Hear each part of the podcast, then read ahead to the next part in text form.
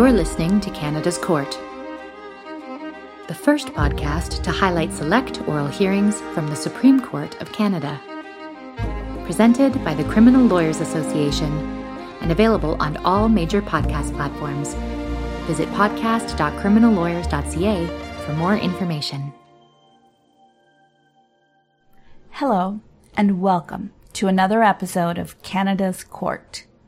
My name is Sancharni Mahalingam, and I'm a sole practitioner practicing criminal defense and family law in the Greater Toronto Area.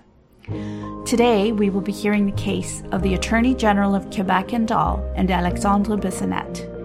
Here, the Supreme Court of Canada considers the constitutional validity of Section 745.51 of the Criminal Code, a provision under which, in the event of multiple murders, a judge may, in addition to imposing a life sentence, order parole ineligibility periods to be served consecutively of 25 years for each murder. The court considers the following constitutional questions. Does Section 745.51 infringe Section 7 of the Charter, the right to life, liberty, and security of the person, and the right not to be deprived thereof, except in accordance with the principles of fundamental justice? Does it infringe Section 12 of the Charter, the right not to be subjected to any cruel and unusual treatment or punishment? If so, does the provision come within reasonable limits prescribed by law as can be demonstrably justified in a free and democratic society under Section 1 of the Charter? On the evening of January 29, 2017, the respondent, a 27 year old Alexandre Bissonnette, left home with two firearms and ammunition heading to the Great Mosque of Quebec. On arrival, he fired at the worshippers for two minutes, resulting in fatalities and severe injuries. He would go on to plead guilty on 12 counts, including six of first degree murder. At sentencing, Mr. Bissonnette challenged the constitutional validity of Section 745.51, empowering a judge to order parole ineligibility periods of 25 years for each murder to be served consecutively. The sentencing judge concluded the provision infringes Sections 12 and 7 of the Charter, and that the limits on the protected rights had not been shown to be justified in a free and democratic society he found the appropriate remedy would be to read in a new wording that would allow a court to impose consecutive periods of less than 25 years. Mr. Bissonnette appealed to the Quebec Court of Appeal, which unanimously held that Section 745.51 does infringe Sections 12 and 7 of the Charter. However, the court found that the constitutional incompatibility identified by the sentencing judge goes to the very heart of the provision, and that reading in is therefore not appropriate. It accordingly declared Section 745.51 of the Criminal Code is invalid and of no force or effect. As a result, it ordered a total parole ineligibility period of 25 years. La Cour, the court.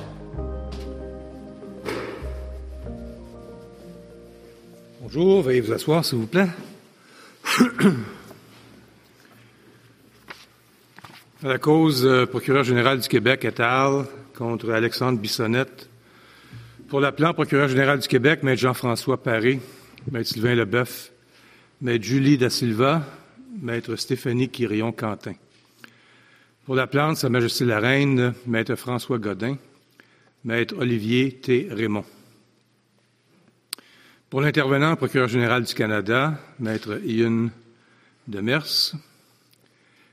For the intervener, Attorney General of Ontario, Milan Rupik and Katie Doherty. For the intervener, Attorney General of British Columbia, Micah B. Renkin.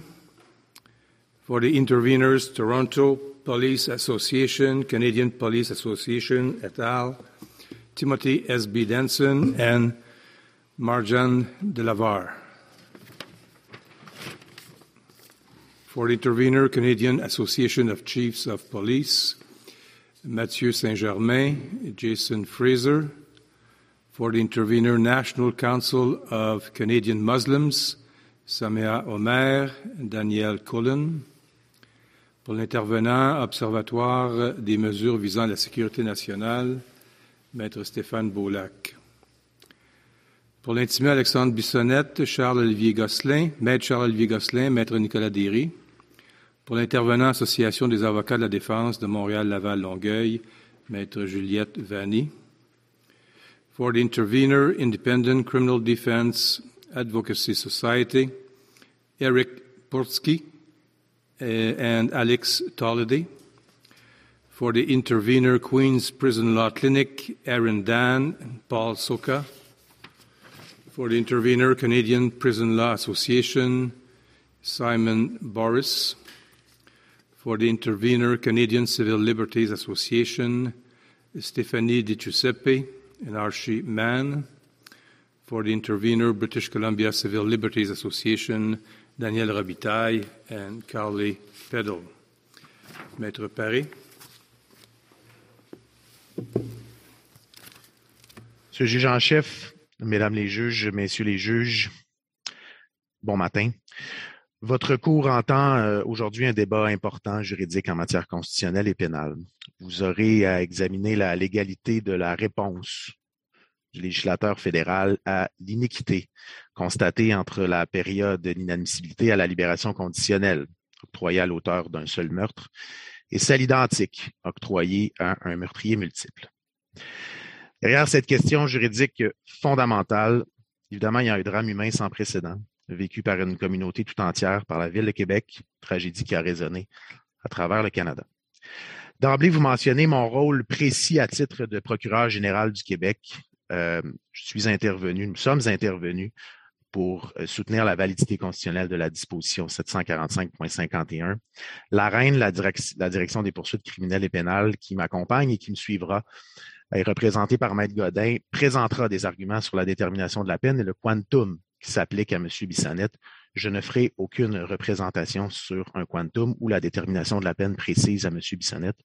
Je laisserai ces arguments à mon confrère Maître Godin. L'analyse de cette disposition doit se faire en gardant à l'esprit manifestement en filigrane le fait qu'il s'agit d'une disposition qui sanctionne en termes de gravité objective le pire crime au Canada commis plus d'une fois. Compte tenu du temps qui m'est octroyé, je concentrerai mes représentations sur trois sujets précis. D'abord, la portée, les balises et les critères de l'article 745.51 du Code criminel. Deuxièmement, les objectifs législatifs de la disposition. Et troisièmement, la conformité de cette disposition au regard des articles 7 et 12 de la Charte. Mais pareil, est-ce que la question des meurtres de deuxième degré, est-ce qu'elle est directement devant nous? Elle n'est pas directement devant vous, euh, considérant le fait que ce soit des meurtres au premier degré qui s'appliquent à euh, M. Bissonnette, mais évidemment, je vous parle de la constitutionnalité de la disposition, ce qui fait en sorte que l'interaction entre les articles 745, incluant son interaction avec l'alinéa C, euh, va faire partie évidemment des représentations lorsque je vous parlerai de la portée de l'article 745.51. Mais est-ce que vous allez euh, parler de, de, la portée, mais est-ce qu'il faut décider cette question? En, en, fait, il faut décider de la validité de l'article 745.51. 745.51 réfère bien entendu ici à 745A.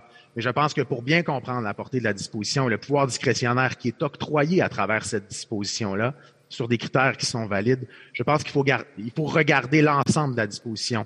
Je suis conscient évidemment ici que la disposition s'applique à M. Bissonnette dans le cas de meurtre au premier degré. Okay. il faudra quand même. Maître Paris, vous dites, vous êtes conscient ici que la disposition s'applique à M. Bissonnette.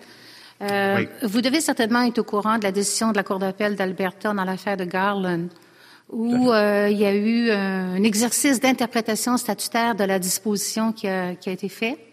Oui. Et la dissidence euh, d'un juge là-bas est à l'effet que je comprends qu'ici, euh, la Cour d'appel le dit au paragraphe 65 de son jugement que toutes les parties ont convenu, avec raison, que la disposition s'applique indépendamment du fait que les meurtres multiples ont été commis lors d'une même transaction criminelle ou lors d'événements distincts. Mon point n'est pas là. Mon point, c'est à la, le texte même de la, de la disposition 745.51 utilise mmh. deux temps, euh, comme si quand euh, les meurtres multiples sont commis lors, lorsque la personne est condamnée à l'issue d'un procès pour plusieurs meurtres multiples, euh, l'interprétation statutaire du juge dissident en Alberta est à l'effet que cette disposition-là s'appliquerait pas dans un cas comme celui de M. Bissonnette. Est-ce que vous avez l'intention de nous parler de ça? Euh, Madame la juge Côté, non, je n'ai pas l'intention de vous parler de ça, compte tenu, vous l'avez bien dit euh, dans votre introduction à la question, ici, toutes les parties s'entendent et la, Cour a statué que cette disposition-là s'appliquait dans ces cas-là. Il s'agit d'une dissidence dans le jugement Garland et pour ce qui est de notre part, notre soumission quant à ça est de suivre évidemment le courant majoritaire dans, Garland et que la décision, la disposition, pardon, s'applique indépendamment euh, de ce que vous m'avez dit précédemment. Alors, 745.51 s'applique à ces situations. Et vous allez voir quand je vais euh, vous expliquer les objectifs législatifs de la, disposition. Pour nous, il est clair, en fait, que c'est une disposition qui s'applique à tous. Mais, Maître Paris, vous allez nous parler de l'objectif législatif. Peut-être que le texte de la disposition ne reflète pas l'objectif législatif, on verra. Mais faut, ma question aussi va, il y a une décision de notre Cour de 1982 dans l'affaire Skolnick, à l'effet que lorsque deux infractions sont jugées ensemble, et qu'une seule condamnation est prononcée pour chacune à l'issue du procès, il faut les considérer comme une seule pour déterminer si une peine plus sévère s'applique à cause d'une condamnation antérieure. Suivant ce qui a été énoncé en 1982 dans notre mhm. cours, la disposition ne s'appliquerait pas à un cas comme celui de M. Bissonnette. Ben, je, vous ressoumets, euh, et, peut-être que mon confrère Maître Godin de la Couronne, évidemment, sur l'interprétation de l'article, saura peut-être vous répondre plus amplement, mais ce que, ce que je vous dis ici, euh, Madame la juge Côté, c'est que pour nous, il est clair que le jugement de la Cour d'appel et euh, toutes les parties étaient d'accord sur ce point-là, que cette disposition-là s'appliquait à M. Bissonnette. Et c'est dans ce contexte-là que je vous présenterai les objectifs législatifs de la disposition et sa validité. Et vous allez voir, lorsque je vous présenterai ce qu'on vous propose comme objectif législatif, pour nous, la Cour d'appel a fait une erreur dans ses objectifs législatifs en, en étant trop restrictive quant aux tueurs euh, incorrigés. Alors, M. Paris, avant d'aller là, j'ai une question pour vous. Euh, oui. Est-ce que j'ai tort en disant que vous nous, demandez d'analyser la disposition, la légalité, la constitutionnalité de la disposition selon l'article 7 de la Charte, avant d'aller à l'article 12? Oui. oui. Pourquoi? Parce que ça va en première vue, là. Ça va à l'encontre de nos enseignements dans NUR, dans Lloyd, dans, dans Whaling. Euh, on va à la disposition précise avant d'aller à la disposition générale. Et j'en suis tout à fait conscient, M. le juge Wagner. Et euh, la différence ici, c'est que ce, n'est pas une peine minimale. Et euh, la disposition, évidemment, on regardera, on regardera ici la portée de, de l'article 12 quand as la peine cruelle et inusitée par nature. Alors, on n'est pas ici en contexte mandatoire, on est ici euh, et, je pense que les arguments que je vais vous soumettre sur 7 sont importants et vont avoir un reflet sur les articles, sur l'article 12. Après, il faudra considérer, évidemment, dans l'analyse de l'article 12, que l'article 7 n'est pas de portée excessive. Parce qu'ici, je pense que le, test à effectuer quant à la, quant aux effets de cette disposition-là sur un accusé euh, à 745.51, bien évidemment, la portée de l'article il faut prendre pour acquis, lorsque l'on analysera les effets sous 12, que euh, cette disposition-là n'est pas de portée excessive. Mais est-ce que vous êtes d'accord avec moi que si nous, euh, nous euh, considérons que cette disposition viole l'article 12, il ne sera pas nécessaire d'analyser la disposition sous l'article 7? Ça, je suis absolument d'accord avec vous, Monsieur le juge, mais on vous l'a présenté comme ça dans le mémoire, considérant le fait que pour nous, comme la Cour l'avait analysé, la portée, la Cour d'appel a évidemment, et quand vous regardez le jugement de la Cour d'appel, évidemment, les, arguments sont interreliés. Et pour nous, il était primordial d'abord de vous présenter les arguments sur 7 pour euh, épurer ce sujet et que sur 12, on n'ait pas des arguments de portée excessive qui pourraient venir teinter votre analyse sur 12. C'est la raison pour laquelle on vous l'a présenté comme Dernière ça. Question, Dernière question sur ce sujet-là, parce qu'il peut y en avoir d'autres. Euh, dans l'éventualité, on viendra à la conclusion qu'effectivement, la disposition viole la, Charte des droits, mhm. notamment l'article 12. Est-ce que vous êtes d'avis qu'elle ne peut pas être sauvée par l'article 1? Nous n'avons fait aucune représentation sous l'article 1, Monsieur le juge, et euh, nous ne vous en ferons pas ce matin, ni même sur une réparation potentielle. Mais est-ce que je peux poursuivre sur ce plan-là? Bien sûr. pourquoi vous n'avez pas fait des soumissions sous 1? C'est-à-dire, vous plaidez longuement sur les objectifs de la loi. Est-ce que, est-ce que votre, on peut déduire de votre silence, c'est que vous concédez que vous, que vous concédez le point sous l'article 1? Je dirais, M. Juge Casirard, qu'en étant conscient des différences entre le, le test sous 1 et le test sous 7, dans ce cas-ci, nous avons choisi euh, d'axer nos arguments sur la portée de l'article 7 et de l'article 12 quant à cette disposition-là. Évidemment, les arguments sur l'article 7 principalement peuvent s'entremêler. Évidemment, il y a un test de balancing à, faire avec, avec l'article 7. C'est un peu du même ressort que l'article 1. Et, je, suis conscient également que la Cour suprême a écrit euh, quelques phrases dans, les dernières décisions, en, particulier celle de Bedford, où ça devient évidemment plus difficile de, justifier cet article-là s'il y a une violation à 7. Ce n'est pas impossible, mais ça devient un peu plus difficile. C'est un choix qu'on a fait de, ne pas le faire. Alors, je, vous réitérais là les trois sujets que la, portée de l'article, les objectifs législatifs et la conformité de cette disposition-là en regard des articles 7 et 12. Pour nous, euh, je voudrais réitérer à la Cour, là, je pense qu'il est important de comprendre les erreurs de droit que nous avons identifiées dans notre mémoire nous prétendons que la Cour d'appel, en fait, a assimilé de manière implicite euh, une, norme constitutionnelle de l'inadmissibilité à 25 ans. Tout au long du jugement, c'est en filigrane que la Cour d'appel ici euh, établit implicitement un principe ou une norme constitutionnelle qu'à partir de 25 ans, il doit y avoir une révision de cette peine-là par la Commission des libérations conditionnelles. Elle élève également le principe de la réhabilitation et de la réinsertion sociale à un niveau tel qu'elle que, c'est comme si elle l'élevait au stade d'un principe constitutionnel. Mais à, ce niveau-là, maître, à ce niveau-là, maître, parlons de réhabilitation. Mm-hmm. Euh, en quoi ce principe de réhabilitation est inclus dans cette dans la nouvelle disposition? Parce qu'on a dit dans la on a dit que la réhabilitation fait partie de nos valeurs fondamentales en matière de peine. J'aimerais savoir comment vous rattachez ce principe fondamental-là à une disposition qui empêche à toute fin pratique toute réhabilitation et qui constitue en fait une peine de mort par incarcération. Alors, plusieurs volets à votre, votre question, je, je m'y attarderai un par un. Euh, d'abord, en ce qui concerne la, validité constitutionnelle de 745.51, ne pas oublier ici qu'on on regarde la, la, légalité et la validité de la disposition et non pas d'une décision qu'un juge pourrait octroyer dans certains, euh, dans certains dossiers. Et les critères prévus à 745.51, il faut intégrer le pouvoir discrétionnaire que le juge de première instance a à cette disposition-là sur une disposition qui est ancrée bien valide et bien balisée. Je vous dis ancrée, valide et bien balisée parce que 745.51, grosso modo, on reprend les mêmes critères qu'à 745.4 et le juge n'est absolument pas empêché de prendre en considération l'ensemble des facteurs de détermination de la peine. Alors, à votre question, Monsieur le juge en chef Wagner, sur le fait de savoir si la disposition oblitère complètement la réhabilitation, je vous dirais que je suis pas en accord parce que l'article 745.51 permet tout à fait à un juge d'exercer un pouvoir discrétionnaire et de tenir en compte la réhabilitation dans les cas qui le permettront. Et en réalité, ces cas-là, et, vous le voyez, je, prends l'exemple du procureur général de l'Alberta, euh, le tableau qu'il a dans son mémoire, euh, vous allez voir qu'il y a plein de, il y a beaucoup de causes au Canada où on a décidé de ne tout simplement pas appliquer cette disposition-là, considérant que, que l'on a pris, dans certains cas, euh, les facteurs de réhabilitation comme étant importants. Alors, l'adoption de la législation telle que libellée n'est pas applicable.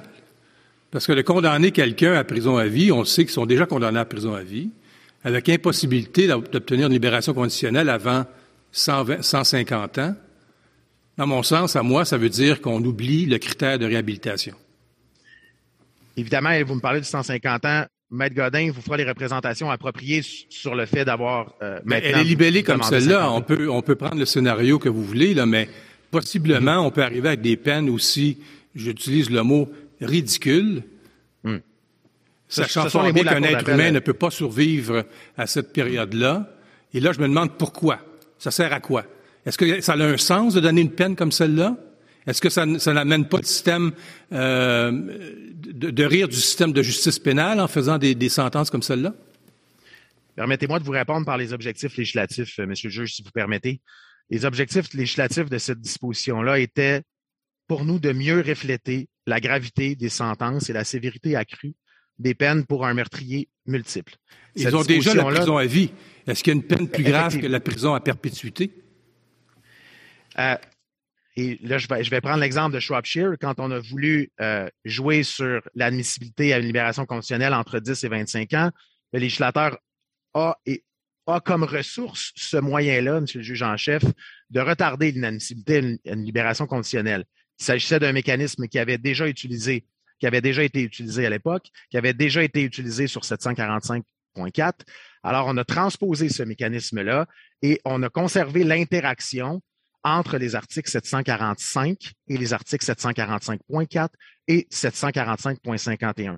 En vous rappelant que cette disposition-là est susceptible d'un appel de plein droit 675.2.3. L'objectif législatif de cette disposition-là, évidemment, évidemment, est de permettre, hein, de permettre de, de sévir et permettre de mieux refléter la gravité. Et c'est le mécanisme que le législateur a choisi de prendre. Et sur une violation à l'article 7, on doit considérer que cet objectif-là, il est approprié et légitime. Reste à savoir si cet objectif-là est de portée excessive dans ses effets. Et sur les objectifs législatifs, si vous me permettez. Juste avant d'aller, pour, compléter la, réponse à M. le juge en chef, ce que la Cour d'appel dit au paragraphe 93, en relevant la même absurdité pour employer le terme de la Cour d'appel euh, ridicule, absurde, c'est un peu le même combat, c'est que le tribunal ne doit pas rendre une ordonnance qui ne peut jamais se réaliser. C'est ça ce qui discrédite l'administration de la justice, de rendre un jugement impossible. Qu'avez-vous à, dire sur ce point-là? Je comprends très bien votre question, M. le juge Cadirer, et euh, cette, cette disposition-là, d'abord, l'ensemble des jugements au Canada que vous avez par exemple, je, me réfère aussi au tableau qui a été fait par le procureur général de l'Alberta. L'ensemble des jugements, aucun juge n'a dépassé 75 ans d'inadmissibilité, d'abord. Deuxièmement, la disposition comme telle. Vous soulevez le fait que la disposition n'est pas de maximum en réalité. Mais la disposition, elle est tellement ancrée sur des principes que le, droit pénal connaît, tellement ancrée sur des principes, en fait, tout, l'outil du droit criminel, tous les outils du droit criminel sont prévus à 745.51 pour qu'un juge ne rende pas ces ordonnances absurdes.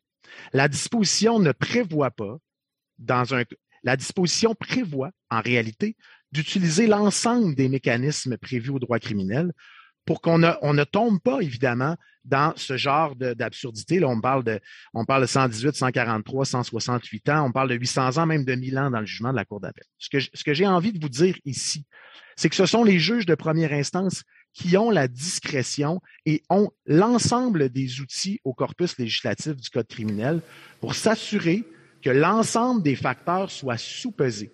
Bien évidemment, dans des cas, et je pense par exemple au cas de M. Saretsky, au cas de M. Garland, où on a des meurtres de sang-froid, on, a des, on a des enfants démembrés et même euh, qui ont souffert de cannibalisme, évidemment, dans ces cas-là, les principes de réhabilitation et de réinsertion feront partie du caractère du contrevenant, seront analysés par un juge et pourront, dans certains cas, être mis de côté. Alors, qu'est-ce qui, manque, qu'est-ce qui manque par rapport à la disposition actuelle, maître? Alors, un meurtrier, là, euh, va être euh, premier degré, va être condamné à prison à vie sans possibilité de, libération conditionnelle avant 25 ans. Qu'est-ce qui manque? Si, le détenu en question est un, est un, meurtrier sanguinaire, aucune chance de réhabilitation, euh, il n'y aura pas sa libération conditionnelle, il va rester, il va mourir en prison. Par contre, si d'aventure, cet individu-là, d'une manière ou d'une autre, peut se réhabiliter et démontre effectivement à la satisfaction d'une commission de libération conditionnelle, c'est une autre étape, qu'il peut être réhabilité, il va revenir à la société. Qu'est-ce qui manque, qu'est-ce, qui manque qui, était nécessaire pour la nouvelle législation? Je pense, M. le juge en chef, que pour répondre à votre question, je vais, euh, dans mon cahier condensé, en fait, l'arrêt NUR, récemment rendu par vous, à l'onglet 19, au paragraphe 98, répond en partie à votre question. En fait, c'est faut bien comprendre le rôle de, de, tous et chacun ici et le rôle du juge sur la détermination de la peine versus le rôle de la commission des libérations conditionnelles est bien différent. Et vous avez écrit, euh, cette cour a écrit en fait en 2015 un peu à contrario, mais c'est un argument qui était amené par le procureur général du Canada sur, sur l'effet euh, que pourrait avoir une possible décision de la Commission de libération conditionnelle sur une peine minimale. Et euh, la Cour a pris soin euh, de dire que le procureur général du Canada se méprend sur la fonction de la Commission des libérations conditionnelles, qui est d'assurer la mise en liberté sécuritaire du délinquant dans la collectivité et non de veiller à ce que le délinquant purge une peine proportionnée. Et cette dernière fonction n'incombe qu'à une seule personne, à savoir le juge qui détermine la peine. Et évidemment, dans Shropshire, je vous parlais de Shropshire tout à l'heure, vous avez fait un peu, cette cour a fait un peu la même analyse en pouvant euh, déférer la libération conditionnelle et c'était un mécanisme qui, était valide en fait pour euh, dénoncer davantage, euh, mettre l'accent sur les principes de châtiment et de réprobation. Je fais référence aussi à R contre MCA, où évidemment la Cour suprême a accepté en fait que, l'on se serve de ce mécanisme-là, parce que ça appartient au juge de détermination de la peine ici, de prendre l'ensemble des éléments. Et M. juge Wagner, on pourrait avoir un rapport d'expert où il serait tout à fait clair, on pourrait avoir de la preuve, des témoignages, une historique carcérale, des antécédents judiciaires où il serait tout à fait correct de dire sur la détermination de la peine, au moment où on prononce cette peine-là, qu'en sous-pesant l'ensemble des facteurs, c'est permis à 745.51 de le faire, ben, de, de, tout simplement d'avance prononcer le fait que cet individu-là ne pourra pas ressortir. Mais j'ai toujours euh, pensé que les principes fondamentaux là, qui reflètent un peu les valeurs de la société canadienne, oui. c'était la dénonciation, la protection du public, mais également la réhabilitation, dans l'espoir qu'un individu puisse s'amender et revenir en société. C'est nos valeurs fondamentales. Et dans certains cas, au niveau de la dénonciation et de la protection, bien, l'individu va être, va être incarcéré à vie. Il ne peut pas y avoir plus de peine que ça. Là. On a aboli la peine de mort en 76. Alors, c'est la, plus, la, peine, la, plus, la peine la plus sévère que l'on peut donner. Et si d'aventure, effectivement, l'individu peut se, peut, peut se réhabiliter, bien, ça fait partie de nos principes et nos valeurs fondamentales de lui donner la chance après 25 ans. Je me demande, qu'est-ce qui manque? Bien, c'est ce que c'est ce que j'essaie de vous répondre en réalité, Monsieur le juge en chef euh, Wagner. J'essaie de vous dire en réalité que le législateur ici, le Parlement, pour, avait constaté une iniquité entre ceux qui étaient condamnés pour le meurtre simple et ceux pour le meurtre multiple qui obtenaient, vous, vous me le dites vous-même, obtenaient l'emprisonnement à perpétuité, mais avaient la possibilité, tous et chacun, de demander une révision de cet emprisonnement-là, en fait, une libération conditionnelle au bout de 25 années de détention. Et le, le, vous me parliez, là, on a aboli la peine de mort en 76, et le, le compromis, on a fait un compromis politique, évidemment, à, ce, à, ce, à cette époque, entre les abolitionnistes et ceux euh, qui voulaient euh, préserver la peine de mort. C'est un compromis politique. À, on a mis une ligne à 25 ans. Évidemment, il n'était pas interdit pour le législateur de vouloir sévir davantage pour des cas comme Garland, Sareski, Bissonnette. Mais déjà, déjà à 25 ans, maître, le Canada a la peine la plus, la plus sévère au niveau d'inéligibilité. Il y a des, beaucoup de sociétés où la règle de droit prévaut dans le monde occidental, où c'est 15 ans, 12 ans, 10 ans, 15 ans, euh, 18 ans. Le Canada, c'est 25 ans. Vous parlez d'un compromis, c'était probablement le compromis qui a été fait à l'époque de l'abolition la, de, de la peine de mort. C'est déjà très sévère. Je, je, vous entends, M. le juge Wagner. Ce que, ce que, je, veux, le message que je veux euh, vous passer ce matin, il est fort simple. Puis je, je, vous entends sur la réhabilitation et je vous entends sur la durée de vie en détention. Peut-être deux choses. D'abord, un individu peut passer le reste de sa vie en détention. Et ça, je pense que le Canada accepte ça. Prenons par exemple quelqu'un de plus âgé qui, reçoit une peine de 25 ans, va passer le reste de, sa vie utile en détention. Euh, prenons un autre exemple. En fait, vous me parliez du, du cas de Garland où euh, vous me disiez ben, probablement que la Commission des libérations conditionnelles n'accordera pas cette libération et que cet individu restera sa vie durant en détention. Et ça non plus, le Canada n'a pas de problème avec ça. Je vous entends sur la réhabilitation et sur le fait que c'est une valeur canadienne qui est importante. Vous-même, vous l'avez dit dans, dans l'arrêt Lacasse, et, j'en suis bien conscient. Ceci dit, ce n'est pas l'article, l'article en soi, 745.51, qui offre un pouvoir discrétionnaire. Évidemment, si la disposition était mandatoire, on serait on serait bien ailleurs. Mais la disposition... Euh, la disposition n'est pas mandatoire. La disposition prévoit une discrétion du juge. Mais supposons que je vous suis. Assumez rien, mais supposons que la disposition euh, est constitutionnelle et le juge décide dans sa sagesse que la période d'éligibilité à la demande de libération conditionnelle devrait être plus que 25 ans. Oui. Mais sa discrétion est limitée parce que s'il fait cette euh, détermination que la période d'éligibilité devrait être supérieure à 25 ans, mais que le juge n'est pas prêt à se rendre à 50 ans, qu'est-ce qu'on fait? Sa discrétion est extrêmement limitée et le Parlement a décidé que ça va marcher par bloc de 25 ans. De là, les propos du juge en chef. Euh, À un moment donné, s'il y a un juge qui décide que ça mériterait trois blocs de 25 ans en plus de, de la période initiale de 25 ans, il y a un problème. Alors oui, il y a la discrétion, mais la discrétion est extrêmement limitée. Euh, Madame la juge Côté, réponse en deux volets. D'abord sur le pouvoir discrétionnaire, évidemment, ce pouvoir discrétionnaire-là, pour qu'il soit, pour qu'il résonne en fait sur la validité constitutionnelle d'une décision, d'une pardon, d'une pour que, pour que ce pouvoir discrétionnaire-là résonne par rapport à cette disposition-là, il doit bien évidemment être ancré sur des critères de détermination euh, bien concrets et bien précis. Ce que la disposition offre. À votre, à votre question, qu'est-ce qu'on fait de la discrétion qui est limitée? D'abord, les bons de 25 sont les moyens d'en arriver à un objectif. Ça, c'est un choix du législateur dans sa, dans sa sagesse, en fait. Alors, le, législateur reconnaît l'existence d'une corrélation entre la vie des victimes et les bons des périodes d'inadmissibilité de 25 ans? Et ça, c'est ce que la Cour d'appel vous propose comme objectif législatif et ce à quoi le procureur général du Québec ici n'est pas tout à fait en accord il vous propose, la Cour d'appel vous propose deux objectifs législatifs qui sont malheureusement, qui prédéterminent malheureusement le sort de l'analyse par la suite. On vous parle d'abord des tueurs les plus incorrigibles comme objectif législatif et pour ensuite vous parler euh, de, chaque vie perdue. Nous, ce qu'on vous amène comme objectif législatif, c'est davantage ce que le juge Juot a fait dans son jugement. Euh, je suis à l'onglet 2, en fait, euh, au, paragraphe 462. Euh, de mon condensé, vous allez voir que le juge Juot, en première instance, lui a favorisé la proportionnalité entre la gravité des crimes et le degré de responsabilité, s'assurer de payer un juste dû pour ces crimes-là et de renforcer l'objectif de dénonciation en s'assurant de la protection de la société. On est, on est très près de cet objectif-là, exception faite du fait que la protection de la société, pour nous, c'est une valeur sociale qui est directrice qui est macro, en fait, qui est en filigrane de l'entièreté du corpus législatif au code criminel. Évidemment, lorsqu'on met quelqu'un en détention, ben évidemment, on protège la société par le fait même. Ceci dit, on, l'a exclu de l'objectif législatif. Et pour nous, c'est clair que l'objectif législatif est de mieux refléter la gravité. Et pour répondre à votre question, Monsieur le juge, ben, évidemment, chaque vie perdue sera tenue compte, sera tenue en compte dans cette analyse-là.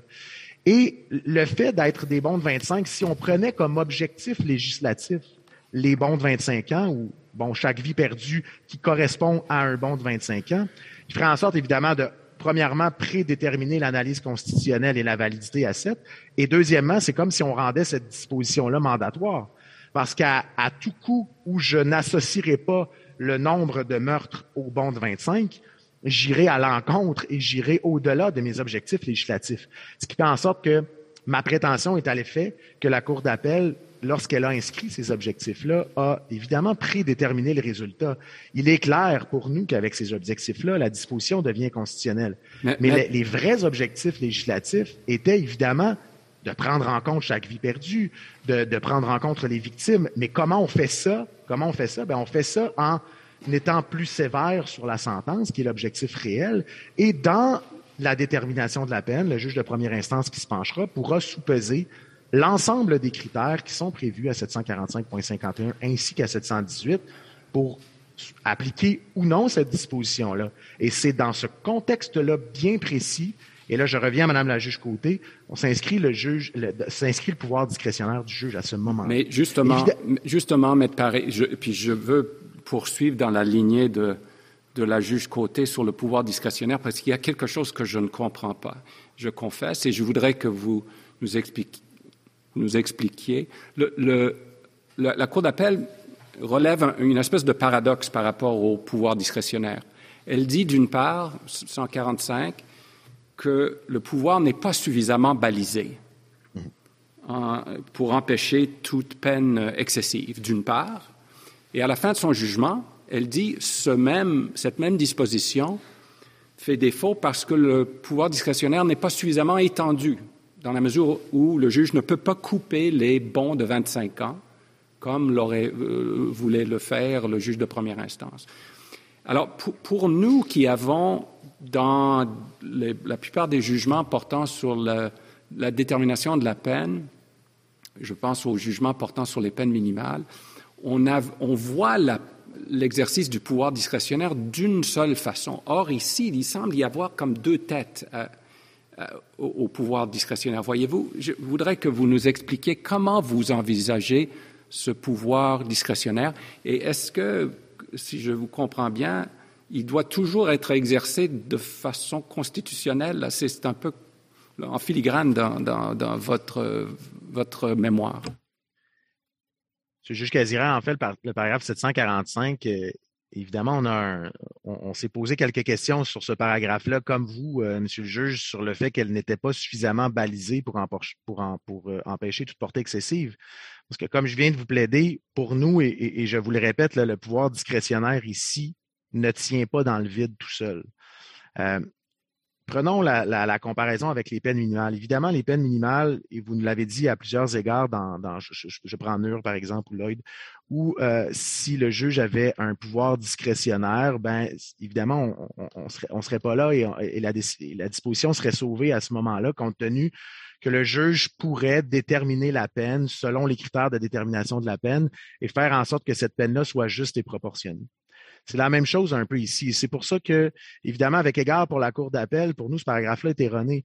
Euh, la disposition, elle est clairement suffisamment balisée. Elle ne pourrait pas être plus balisée. Et évidemment, j'exclus le maximum. Ça, c'est sur les moyens. En fait, parce que les, les premières questions que vous m'avez posées étaient sur à quoi ça peut conduire. Moi, ce que je vous dis, c'est qu'un juge de première instance qui détermine la peine, il a l'ensemble des outils possibles pour le faire. Il a l'ensemble des critères, ce qui n'est pas le cas d'une peine minimale du tout. Il a l'ensemble des critères pour décider s'il applique ou non cette disposition-là.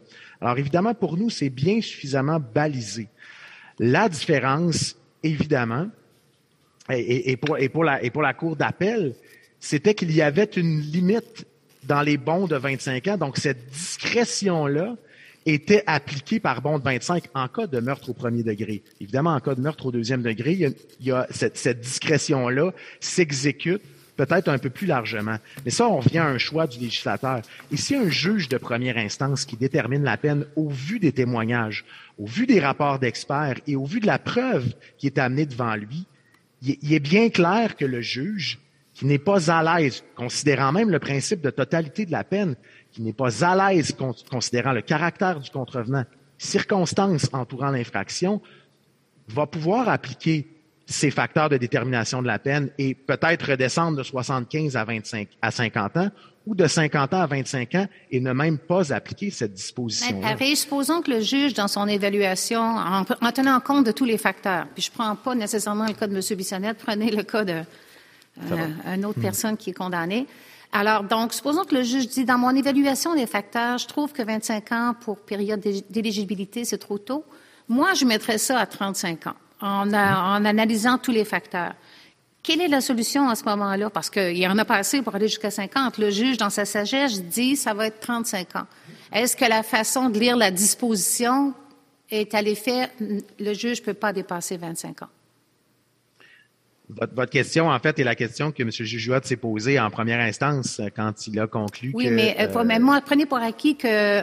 Je vous dis pas que c'est ce que je pense, mais prenez pour acquis dans l'exemple que je vous donne que le juge n'a pas le pouvoir de réécrire la disposition. Est-ce ah, que, ça, je comprends bien. Est-ce que, euh, à ce moment-là, le juge qui dit, moi, je pense que ça devrait être 35 ans, mais là, je, je suis entre 25 et 50, je peux pas réécrire la disposition. Est-ce que la solution, c'est de dire, vous pouvez pas dépasser 25 ans? Ma réponse va être très claire, Madame la juge Côté. Effectivement, elle ne pourrait pas dépasser 25 ans. Euh, considérant le principe de globalité de la peine et considérant que ce qu'il va faire, le juge, c'est au bénéfice de l'accusé.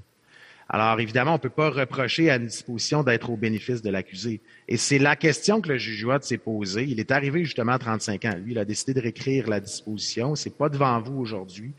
Mais justement, à son paragraphe, euh, je pense que c'est 768 et suivant, bref, euh, il, fait, il fait ce commentaire que vous me faites, Madame la juge Côté, dans votre question, à savoir qu'est-ce que je fais si je, je suis pas à l'aise avec 50, mais j'aurais donné un peu plus que 25.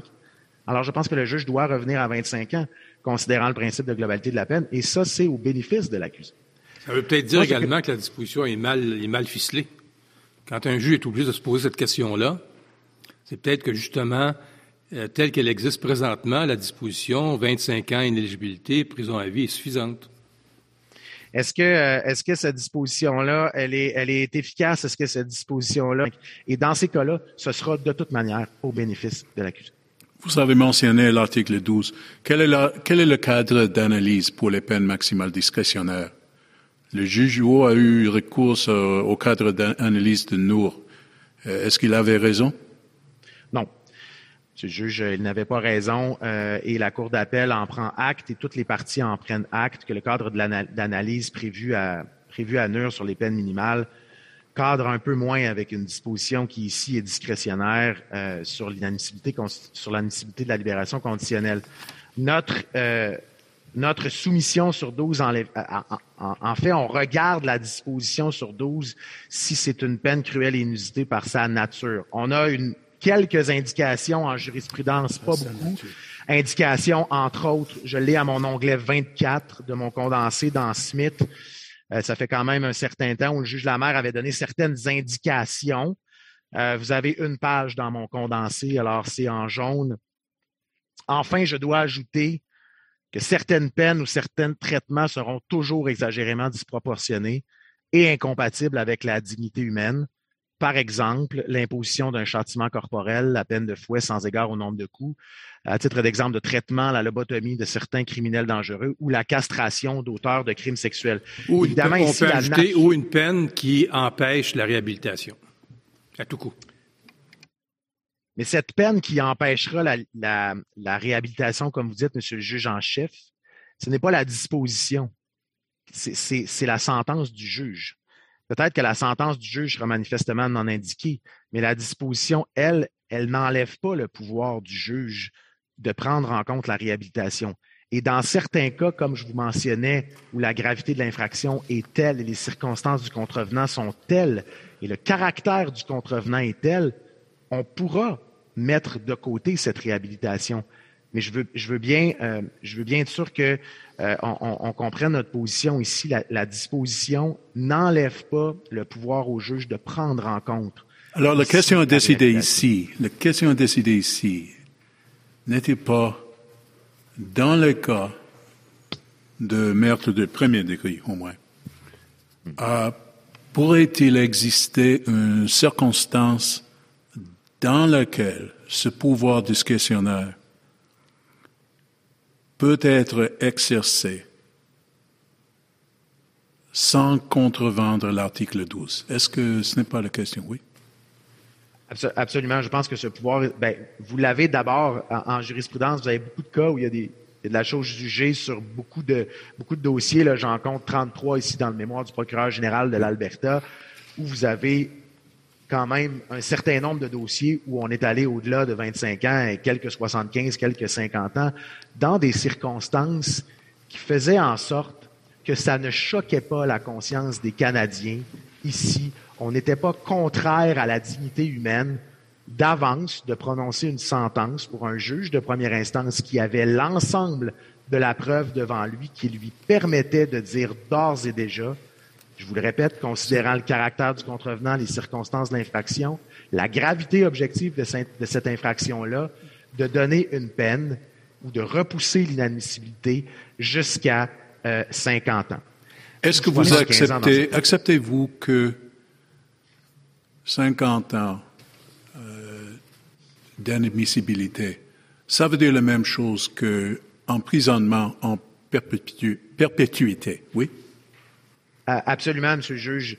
On n'a pas le choix d'accepter cette soumission que vous me faites parce que dans certains cas, ça conduira évidemment dans certains cas précis, avec la preuve précise, avec un juge qui aura déterminé une peine juste et proportionnée, ça conduira, dans certains cas, bien évidemment, à de l'emprisonnement sans possibilité de libération conditionnelle, qui serait le, qui serait la, qui serait le, même cas, par exemple, euh, qu'un seul meurtre pour, euh, par exemple, un homme de, de, de, 60 ans qui se retrouverait en détention pour un minimum jusqu'à 85 ans. J'aimerais attirer votre attention. Avant d'attirer, on vous assomme de questions, Maître Paré, vous êtes toujours debout, c'est à votre honneur. Vous n'avez pas tout à fait répondu à la question de mon, mon collègue, le juge Brown. Est-ce que je dois comprendre que le pouvoir discrétionnaire doit être exercé de manière à, neutraliser la violation de la charte que la disposition, par ailleurs, à sa face même permet. Est-ce que c'est ça votre point? Non, c'est pas ça mon point. C'est quoi votre point? bon, évidemment, la, il y a une différence entre une sentence qu'un juge, parce que dans l'ensemble du code criminel, une, sentence pourrait devenir, évidemment, manifestement non indiquée et telle que pourrait devenir possiblement constitutionnelle une sentence d'un juge. Ici, la disposition permet à un juge d'octroyer l'inadmissibilité d'une libération conditionnelle au-delà de 25 ans et dans le cas d'un meurtre au premier degré, d'aller jusqu'à 50 et 75. Mais évidemment, dans notre analyse de cette disposition-là, nous prenons pour acquis que le juge octroiera une sentence juste et proportionnée. C'est un tribunal judiciaire qui se sera penché sur la détermination de la peine bien précise quant à un individu et qui rendra une sentence juste et proportionnée. Et, et si ce n'est pas le cas, il y a un tribunal d'appel, un appel de plein droit à 675.2.3. Si cette sentence-là est non indiquée, il y aura la possibilité de le faire.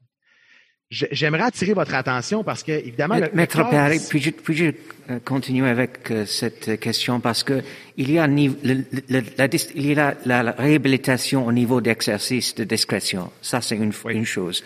Mais la deuxième chose, c'est la peine imposée. Est-ce qu'il il est possible d'exercer de, de la discrétion selon cet article euh, avec une reconnaissance de la possibilité de réhabilitation. Ça, c'est le problème.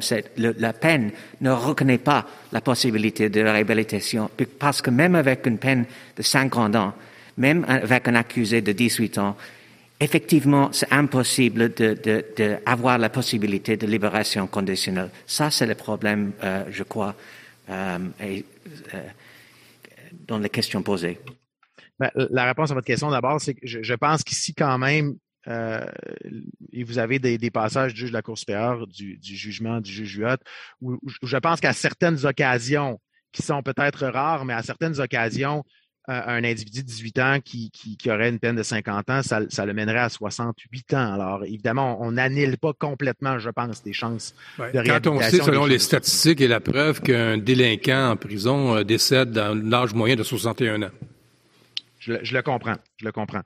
Sur la réhabilitation, euh, Monsieur le juge, je voulais vous amener à Safarzadeh Marcali parce que je pense qu'on peut pas on peut pas parler euh, de cette disposition-là et de la constitutionnalité de cette disposition-là sans parler euh, sans parler de l'arrêt Safarzadeh Marcali qui est euh, à mon onglet 22 de mon cahier condensé au paragraphe 71. Votre cours a rendu un arrêt quand même important sur l'analyse constitutionnelle de facteurs de détermination de la peine, et vous vous souvenez, le débat là-dedans était de savoir si la proportionnalité de la peine pouvait être un principe de justice fondamentale au sens de cette. Et votre cours à 71 a écrit la chose suivante. Les principes et les objectifs de la détermination d'une peine juste énoncés aux articles 718 et suivants, donc la réhabilitation, y compris le principe fondamental de proportionnalité inscrit à 718, ne bénéficient pas de la protection constitutionnel. Ce qui fait en sorte que les législateurs pourraient, dans des cas où ce serait évidemment comme, comme le cas qui nous occupe, écrire une disposition qui ne, qui ne tasse pas d'emblée la réhabilitation, mais qui permet l'octroi d'un pouvoir discrétionnaire à un juge et qui, milite en fait sur le fait de reconnaître une peine juste et proportionnée en sous-pesant les facteurs de détermination de la peine, comme la réhabilitation, ou en la tassant carrément dans d'autres cas plus graves. Rapidement, je vois que le, je vois que le temps file et qu'il euh, ne me reste qu'une seule minute. Et euh, je voudrais conclure en vous rappelant la chose suivante. Je voudrais d'abord vous rappeler que on plaide que les Canadiens ne seraient pas choqués d'apprendre qu'en toute objectivité, un juge au stade de détermination de la peine, suite à une analyse balisée, rationalisée, se fondant sur l'ensemble des critères de détermination de la peine, en arriverait à exercer son pouvoir discrétionnaire de cumuler des périodes d'inadmissibilité de libération conditionnelle dans des cas patents. Rappelez que la question ici, c'est la légalité de la disposition et non pas la sentence du juge qui permet l'exercice de ce pouvoir discrétionnaire du juge de première instance ancré sur une disposition qui est valide au regard des facteurs de l'article 745.51, l'ensemble des facteurs de détermination de la peine qui, au vu de la preuve présentée devant lui, le juge rendra une sentence juste et proportionnée en ayant le pouvoir d'utiliser cette disposition ou non. Je vous remercie. Merci, Maître. Maître Godin. Alors, Monsieur le juge en chef, euh, Mesdames, Messieurs les juges, bonjour. Ma euh, plaidoirie part du principe que l'article 745.51 est constitutionnel. Euh, nous vous soumettons que la période d'inadmissibilité de 50 ans à la libération conditionnelle est justifiée dans le cas de M. Bissonnette, vu compte tenu de son caractère, de la nature et des circonstances des crimes qu'il a commis, qui sont les trois critères de l'article 745.51. On parle de six meurtres au premier degré, le crime le plus grave du Code criminel canadien. Trois de ces six meurtres-là sont des exécutions à bout portant. 40 tentatives de meurtre, dont quatre enfants. Utilisation d'armes à feu dans un lieu de culte, qui est un lieu de prière et de paix, perpétré avec sang-froid, détermination, planification. M. Bissonnette avait 50 balles en sa possession. Il en a utilisé 48. Il a rechargé son arme quatre fois. Il a eu la lucidité de se garder au moins une balle parce que le plan initial pour M. Bissonnette, c'était de se suicider après d'avoir fait cette tuerie. il a gardé au moins une balle pour se suicider. C'est un crime qui est planifié de longue date. M. Bissonnette voulait faire une tuerie, et ce, dès 2016, où il s'est présenté dans un centre commercial. C'est un crime qui est motivé par la haine. Et alors que M. Bissonnette est détenu, il a menti aux deux psychiatres qu'il a rencontrés en faisant semblant qu'il entendait des voix. Et huit mois plus tard, alors qu'il est toujours en détention et qu'il a eu l'opportunité de réfléchir aux gestes qu'il a posés, son seul regret est de ne pas avoir tué plus de gens. Tout ça avec un risque de récidive pour des crimes violents qualifiés de modérés. Donc, si M. Bissonnette est remis en liberté et qu'il commet un crime, ce n'est pas un vol, c'est un meurtre. Alors, nous, ce qu'on vous dit, avec beaucoup de respect pour l'opinion contraire, c'est que pour nous, c'est un cas clair de l'application du cumul. Il n'y a pas d'autre façon de refléter la gravité des gestes posés par M. Bissonnette que de prolonger, que de, que de prolonger pardon, à 50 ans la période. Maître Godin, euh, on, est, on est tous d'accord hein, qu'il s'agit d'un des crimes les plus horribles auxquels on a été témoin. Un crime euh, fondé sur le racisme, sur l'islamophobie, sur la haine, qui va laisser des cicatrices euh, sur toute la société, Québec, Canada, mais qu'on n'avait jamais vu au Québec, en tout cas. Et ça va laisser des cicatrices pour longtemps. Ça, il n'y a, aucune, question que c'est un crime horrible. La question dont nous sommes saisis aujourd'hui, évidemment, c'est bien, bien évident que euh, M. Bissonnette euh, mérite la peine maximale prévue par nos législations, qui est la peine de prison à perpétuité, sans, sans possibilité de libération conditionnelle avant 25 ans. La question, c'est euh, jusqu'à quel point dans le cadre de nos valeurs fondamentales en matière de système euh, de justice pénale et criminelle, euh, un des ingrédients de ces valeurs-là, il y a la dénonciation, il y a la protection, la sécurité, mais il y a également la réhabilitation. À quel endroit on, se situe au niveau de la réhabilitation si on, accumule des périodes d'inéligibilité de 25 ans à 25 ans à 25 ans? Ben moi, je vous parle du cas précis de M. Bissonnette. Euh, c'est une des raisons pour lesquelles on vous demande une période de 50 ans aujourd'hui. C'est que dans le cas de M. Bissonnette, la réinsertion et la réhabilitation, d'après nous, doivent être secondaires comme objectif. Donc, les objectifs principaux sont dénonciation, dissuasion, réprobation. La réhabilitation devient secondaire. Mais le fait de donner une période de 50 ans à M. Bissonnette permet une forme de réhabilitation parce qu'il aura 77 ans au moment de s'adresser aux libérations conditionnelles. Est-ce que c'est un peu, est-ce que c'est un peu, euh, un peu court comme argument, M. Godin, dans le sens où on sait, selon les statistiques, que les délinquants euh, en prison à long terme euh, vont décéder à l'âge moyen, c'est 61 ans, là. Puis rendu à 70 ans, les chances de réhabilitation en société, réinsertion, sont évidemment décuplées, là. Est-ce que c'est pas un peu court comme argument de prétendre qu'il y a quand même une chance de réhabilitation? Ben, moi, je ne pense pas, parce qu'à partir du moment que euh, on accepte dans notre société que les gens qui sont condamnés pour des meurtres au premier degré à l'âge de 75 ans puissent mourir en prison. Mais selon votre argument, maître, selon votre argument, maître, ce monsieur-là, il sortira jamais de prison. Si ce que vous dites effectivement s'avère, s'avère exact dans 25 ans, que c'est un type qui qui pas, qui peut pas être réhabilité, il sortira jamais. Qu'est-ce que vous demandez de plus comme, comme peine, à part la peine de mort? Ben, en fait, ce qu'on demande, c'est que les juges envoient les messages. Notre, droit criminel, c'est un système de valeurs. Les messages sont envoyés par les juges et pas par les libérations conditionnelles. Et c'est ce que vous dites à Shropshire au paragraphe 34. Donc, c'est les juges qui envoient un message. Et nous, on fait nôtre la citation euh, de l'arrêt Garland où on dit ceci. The sanction may have features which are particularly beyond reach, but they are not beyond justice. Alors, le message de justice, les juges l'envoient. Et nous, moi, moi, je vous dis pas que Bissonnette ne sera pas réhabilitable. Bissonnette, c'est un universitaire. C'est un homme qui a eu le support de sa famille. Et si en prison, il se prend en main, il y a une possibilité qu'il soit libéré. Je comprends que c'est à l'âge de 77 ans, mais ce que nous avons actuellement comme outil pour refléter la gravité des gestes, dans le code criminel, il n'y en a pas d'autre. C'est l'application du cumul. Et le cas de Bissonnette, évidemment, si c'est constitutionnel, le cas de Bissonnette, pour nous, c'est un cas clair. Huit mois plus tard, son seul regret, c'est de dire j'ai pas tué assez de monde. Il a eu le temps de réfléchir. Il a eu le temps de penser aux gestes qu'il avait posés. On ne demande pas la peine de mort. On demande une peine, une période. En fait, la, peine, c'est l'emprisonnement perpétuité. Mais la période qu'on vous demande, c'est pour refléter la gravité du crime et c'est pour mettre l'emphase sur les principes de dénonciation, de situation et de reprobation. Le principe fondamental là, en matière d'imposition de peine, c'est 718.1. C'est gravité des crimes avec euh, la responsabilité du délinquant. Dans ce sens-là, M. Godin, euh, une peine, vous allez être d'accord avec moi qu'une peine va avoir un rôle à jouer si elle a un sens, si elle peut être appliquée, si elle peut être exécutée. Une peine qui ne peut pas être exécutée euh, n'est-elle pas de nature à discréditer le système de justice pénale et criminelle?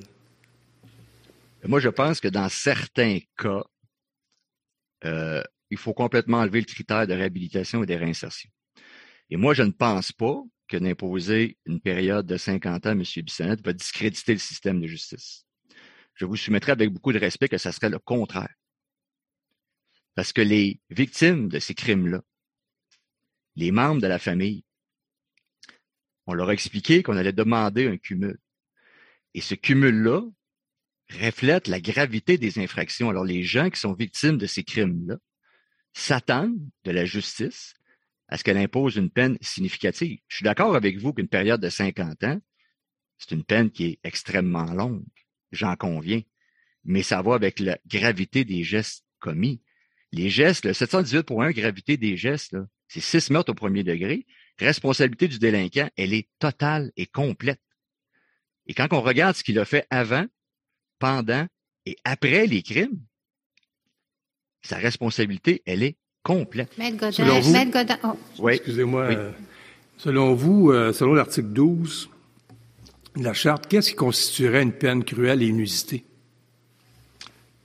Ben, en fait, moi, je pense que, euh, avec respect, ce serait au législateur de décider, parce que de, ce que je comprends de votre question, c'est le maximum, ça devrait être quoi, ou, ou jusqu'où on devrait se rendre? Euh, avec respect, je pense que c'est le, législateur qui devrait répondre à cette question-là. Euh, moi, je constate qu'au Canada, actuellement, c'est 75 ans. Il n'y a pas de cas plus élevé que 75 ans. Nous, on vous demande 50 ans dans le cas de M. Bissonnette. Et pour nous, 50 ans, dans le cas de M. Bissonnette, ça ne constitue pas une peine euh, cruelle et Maître. Oui. Vous acceptez le fait que l'emprisonnement à vie, sans possibilité raisonnable de libération conditionnelle, ou je vais plutôt vous dire, l'emprisonnement à vie sans possibilité de libération conditionnelle, sans possibilité de le demander, c'est quelque chose qui n'existe pas en droit canadien.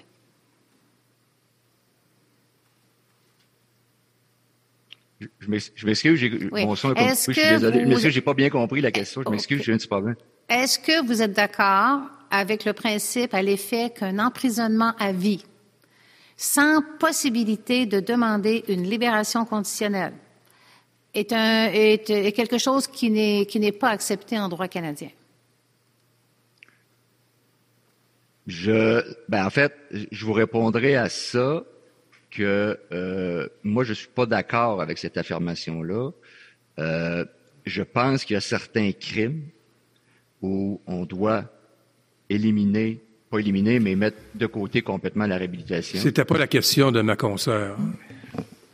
Ma consoeur vous a demandé une question, à savoir est-ce que, à votre avis, il existe dans le droit criminel canadien une disposition à vertu de laquelle on peut, euh, on peut condamner quelqu'un à la prison à vie sans possibilité de réhabilitation ou de libération conditionnelle après 25 ans? Non, non, effectivement, je suis d'accord avec vous. Alors, donc, quand vous dites que dans le cas qui nous préoccupe, euh, le fait de pouvoir demander, ça ne veut pas dire que ça va être accordé, mais le fait de pouvoir demander une libération conditionnelle à 77 ans, euh, ça fait en sorte que la peine n'est pas cruelle et inusitée. Mais est-ce que, est que vous trouvez que c'est une possibilité réaliste de dire à quelqu'un, vous pourrez le demander après 50 ans? Est-ce que vous trouvez que ça augmente ses chances de l'avoir, de rester 50 ans en prison avant de pouvoir le demander? Euh, ça, je ne le sais pas. Je pense par contre que le fait de le porter à 50 ans, ça donne un sens pour la justice. Et nous, c'est comme ça qu'on le voit. Euh, Quel sens? Ben, d'envoyer un message au niveau de refléter la gravité des gestes posés. La dénonciation? La dénonciation, la dissuasion, la réprobation. La prison à vie, c'est pas suffisant. Oui, mais c'est parce que les juges imposent les peines et c'est aux juges de dire, dans notre système de valeurs, ça va être après 50 ans ou après 25 ans. C'est eux qui envoient les messages. C'est pas la libération conditionnelle. Parce que dans le cas de Bissonnette, si on arrive à 25, il peut sortir à 27, 28 ou pas sortir du tout. Mais ça, c'est déléguer le, rôle du juge aux libérations conditionnelles. Et nous, ce qu'on vous demande, euh, nous, ce qu'on vous demande au niveau de notre suggestion, bien, notre suggestion de 50 ans qu'on a fait à la Cour d'appel et qu'on fait devant vous aujourd'hui, bien, ça se retrouve ailleurs au Canada. Parce qu'actuellement, au Canada, là, il y a quatre cas de 75 ans dans trois provinces différentes, un cas de 70 ans en Ontario, il y a plusieurs cas euh, de 50 ans, et il y a un cas de 35 ans au Québec. Actuellement, au Québec, M. Benjamin Hudon-Barbeau a été condamné à 35 ans. Alors, pour nous, il est clair que c'est une période de 50 ans qui devrait être imposée à M. Bissonnette. Elle est proportionnelle avec l'horreur des crimes qu'il a commis. Elle est proportionnelle à son degré de culpabilité morale et le fait que plus d'une vie a été volée. Elle est aussi proportionnelle avec le message ferme que la justice doit envoyer à ceux qui seraient tentés de faire une telle tuerie de masse. Mais Godin, à propos de... Oui, oui. À Maître Paré au tout début de son argument, je vous repose la même question euh, au niveau de l'interprétation statutaire de l'article 745.51 et le ben fait que les mots qu'on retrouve dans l'article semblent vouloir dire qu'il faut d'abord avoir été condamné avant d'un meurtre et ensuite faire l'objet d'une autre condamnation pour que cet article-là entre en ligne de compte. Autrement dit, le texte littéral semble vouloir dire que dans un cas comme celui de M. Bissonnette, où tous les meurtres ont été commis en même temps, mais qu'il a été jugé en une seule fois, euh, la disposition ne s'appliquerait pas à lui. Est-ce que vous avez une réponse à, ça? Moi, la, réponse que je vous donnerai, c'est qu'elle s'applique à M. Bissonnette, que ce soit les cas des tueurs de masse ou les cas de tueurs en série. Le but, dans les deux cas, c'est de tuer le plus de gens possible. Prenons le cas de M. Alexandre Bissonnette. M. Alexandre Bissonnette, lorsqu'il s'est présenté à la mosquée, la première arme qu'il voulait utiliser, elle s'est enrayée. C'est une carabine semi-automatique. Si cette arme-là ne s'enraye pas, il peut facilement tuer 50 à 60 personnes. Et ça aurait été fait dans la même laps de temps. On parle à peu près deux minutes. Donc, nous, ce qu'on vous soumet, c'est que ce soit des meurtriers en série, des meurtriers de masse. La disposition s'applique. Et le but de ces gens-là, c'est de tuer le plus de gens possible. Il faut que la peine qui soit imposée reflète la gravité de ces gestes-là. Je vous le soumets avec beaucoup de respect et je vous remercie euh, de votre écoute. Une dernière, est-ce que vous me permettez, juge en chef, juste une dernière question. la Cour d'appel soulève le problème pour le juge de la peine euh, à faire le, de, de, connaître les chances qu'un accusé soit réhabilité. Je, suis au paragraphe 110, soit réhabilité après un laps de temps donné, en disant que déjà c'est, c'est euh, les véritables chances à 25 ans, c'est de la spéculation et c'est encore moins possible à 50 ans. Alors si vous nous dites ici que 50 ans serait la peine juste et proportionnée, comment le juge d'instance, au moment où il décide de la peine, peut faire la part des choses? Je, juste, je pense aux juges d'instance qui, eh, qui, seront saisis du problème que vous mettez de l'avant. Vous nous dites 50 ici, c'est juste et, et, et, proportionné. Mais on, on, se projette dans le temps tellement loin. Comment est-ce qu'on peut faire cette analyse? La, Cour d'appel critique ce, point de vue. Qu'est-ce que vous avez à dire? Bien, c'est évident que c'est difficile de faire cette analyse-là. Euh, lors des représentations sur la peine, les experts qui se sont prononcés disaient que c'était difficile d'évaluer le risque au-delà de 25 ans. Par contre, le juge d'instance, ce qu'il a comme avantage, c'est de voir le délinquant devant lui et il peut analyser la situation. Alexandre Bissonnette, quand il était devant le juge Huot, il a 30 ans, c'est un universitaire. C'est un homme qui a eu le support de ses parents. C'est un homme qui a plaidé coupable. C'est un homme qui a exprimé des remords. Le juge a quand même un bon portrait de l'individu qui est devant lui. Mais je suis d'accord avec vous que c'est extrêmement difficile de, de, se reporter dans le temps et de dire dans 25, dans 50 ans où on va être à ce moment-là. Merci, Maître Godin. La Cour va prendre, sa, la cour va prendre sa pause du matin, 20 minutes. Merci, veuillez vous asseoir. Maître Demers. Monsieur le juge en chef, mesdames, messieurs les juges. Alors, je crois que le Canada abordera la question d'abord par les cas d'application de l'article 745.51. Je crois que vos préoccupations rejoignent euh, ou en fait nécessitent l'examen de la portée de l'article 745.51 D'abord pour la question temporelle que Madame la juge Côté vous avez soulevée, mais aussi pour les cas d'application. À quelle catégorie de meurtriers multiples s'applique l'article 745.51? Je crois que cet examen-là nous aidera à y voir beaucoup plus clair et à limiter ou circonscrire la portée de la disposition. Alors, pour ce faire, je commencerai par la section C de mon schéma d'argumentation, euh, plutôt que de commencer par la section A ou la section B. Question temporelle. La version anglaise de, du paragraphe 745.51.1 laisse effectivement entendre que the accused has already been convicted of one or other murders, qui pourrait laisser entendre que la déclaration de culpabilité, la première, celle qui déclenche l'application du cumul, aurait été prononcé avant le procès auquel le cumul est appliqué.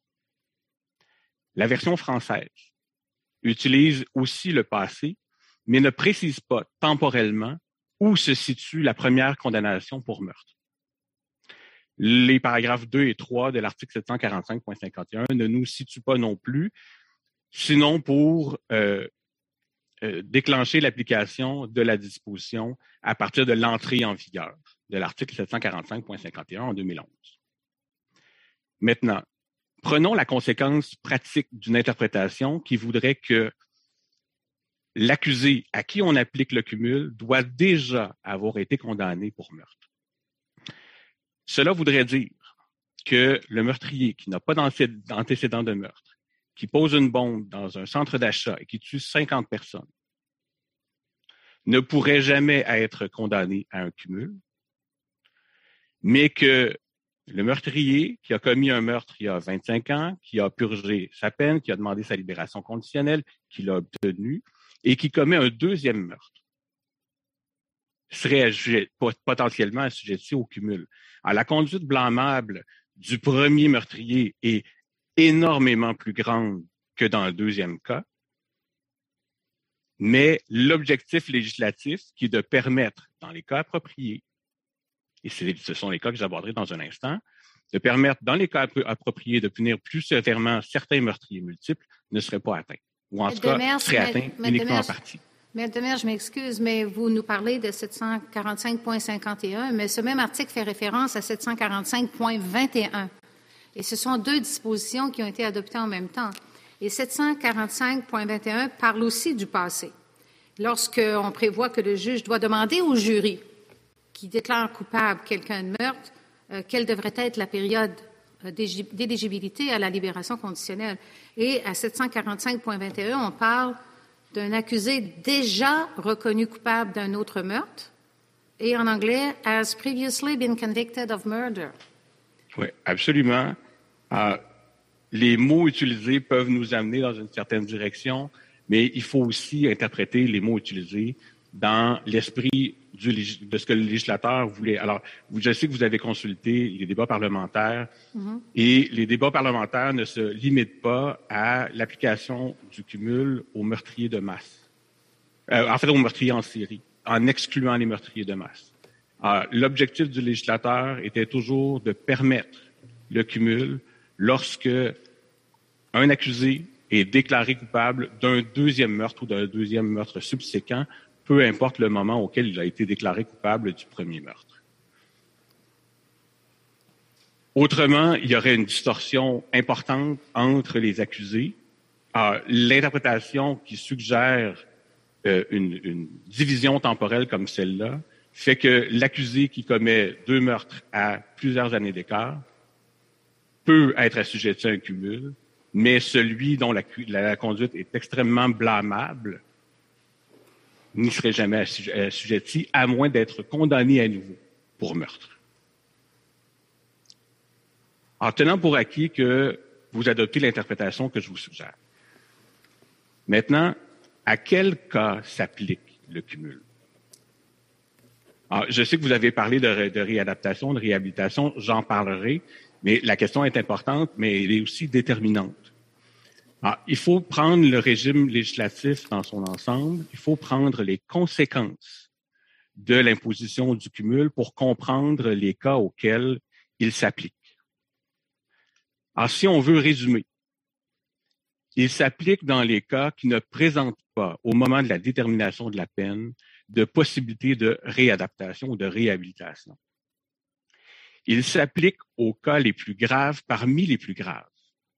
Alors, il est difficile de, ne pas convenir que le meurtre est déjà l'infraction la plus importante il est déjà, il est déjà puni de la peine la plus sévère du code criminel. Mais le Parlement a voulu reconnaître que parmi ces cas, il existe une catégorie de cas qui sont plus graves encore et qui devraient entraîner des conséquences plus graves. Alors, il faut tenir compte et que dans ces cas-là, la dénonciation prime toutes les, toutes les autres considérations. Alors, pour répondre à votre question, Monsieur le juge en chef, ce n'est pas que la réadaptation est mise de côté. Au contraire, la réadaptation demeure au cœur du processus de détermination de la peine. C'est uniquement lorsque le juge du procès est convaincu que l'accusé à qui il impose une peine ne présente pas de possibilité de réadaptation et que par ailleurs, alors ce n'est pas automatique, et que par ailleurs, les objectifs de dénonciation doivent primer tous les autres, ce que le Parlement peut faire, comme vous l'avez compris dans Freeson, à l'égard des infractions en matière sexuelle. À ce moment-là, il peut imposer le cumul, mais il ne le fera pas n'importe comment. Alors, le régime législatif balise le pouvoir discrétionnaire le texte de, du paragraphe 745.51 même nous donne trois critères. Le caractère du délinquant, la gravité de l'infraction, les circonstances entourant sa perpétration, l'analyse classique de D'où l'argument que c'est de par sa nature même de, du libellé de la disposition, c'est tenant et aboutissant qu'elle viole l'article 12. En fait, c'est le contraire.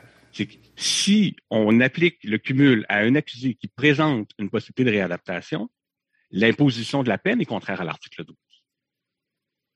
mais, le juge pour vous, le, euh, pour vous, le fait que, euh, que supposons qu'on dise que cette disposition est contraire à l'article 12 parce qu'en théorie, elle pourrait permettre l'infliction d'une peine cruelle et inusitée. Vous, vous dites, si c'est dans l'abstrait, il faut attendre qu'un juge applique la disposition d'une façon disproportionnée pour qu'on puisse décider de la constitutionnalité de la disposition. Est-ce que c'est là le point que vous faites? Non, on peut, en, discuter maintenant. Le point que je vous fais, c'est que le pouvoir discrétionnaire du juge du procès, qui doit tenir compte aussi des facteurs de 718 à 718.3, mais qui doit aussi tenir compte que la libération conditionnelle anticipée risque d'être indisponible, que la semi-liberté, les sorties avec ou sans escorte risquent d'être indisponibles aussi, et que essentiellement le seul recours ou la, seule porte de sortie de l'accusé sera la prérogative royale de clémence. Alors, lorsque toutes ces conditions-là sont réunies... Mais comment, maître, je m'excuse de, vous, de vous interrompre encore, comment un juge saisit des, du dossier pour les fins d'une peine? Peut savoir à l'avance que la personne ne pourra pas être réhabilitée avant 25, 50 ou 75 ans? C'est un, exercice qui est extrêmement difficile, mais c'est un exercice auquel que vous avez validé. Jusqu'à maintenant, et je n'ai pas contesté, l'emprisonnement en perpétuité, sans possibilité de libération conditionnelle avant 25 ans, est conforme à l'article 12 de la Charte. L'exercice n'est pas n'est pas moins plus facile parce que la peine, la, période d'inadmissibilité est de 25 ans. Il est tout aussi difficile. Prédire l'avenir, c'est extrêmement difficile.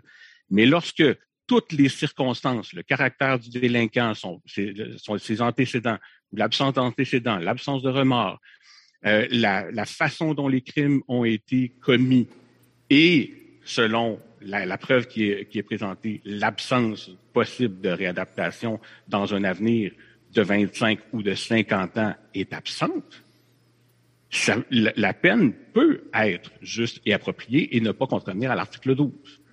Parce que par ailleurs, le cumul, bon, on sait qu'il n'est pas obligatoire, là, je suis un peu dans la section B, mais aussi le juge du procès, n'étant, qui, qui est le titulaire du pouvoir discrétionnaire, n'est pas obligé de l'imposer. S'il est d'avis... de réhabilitation, est toujours présente encore dans le système, comment le juge saisi de la peine peut savoir à l'avance que dans 25 ou 50 ans, ce type-là ne pourra pas être réhabilité? Et, et, et, ajoutons, avant de répondre, Maître Demers, ajoutons la bonne question du juge en chef, comment est-ce qu'un tel jugement peut être révisable en appel? Alors, lorsque tous les indicateurs, preuves d'expert, comportement de l'accusé, antécédents, euh, de, de, de, sa vie, du début de sa vie adulte jusqu'au moment de la détermination de la peine. Euh, commission des crimes, circonstances de la perpétration. Je, je, ne donnerai pas de détails sordides, ce n'est pas nécessaire. Mais vous, pouvez facilement vous imaginer de quoi il s'agit. Font voir que l'individu auquel le juge du procès est confronté ne présente pas de possibilité de réadaptation.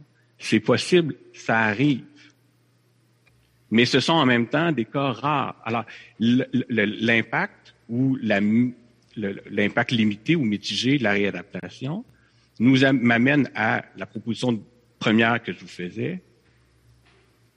L'article 745.51 vise ou s'applique à un nombre très limité d'accusés ceux qu'on a appelés dans les, euh, dans les débats parlementaires les incorrigibles. On pourrait dire plutôt les, les irrécupérables.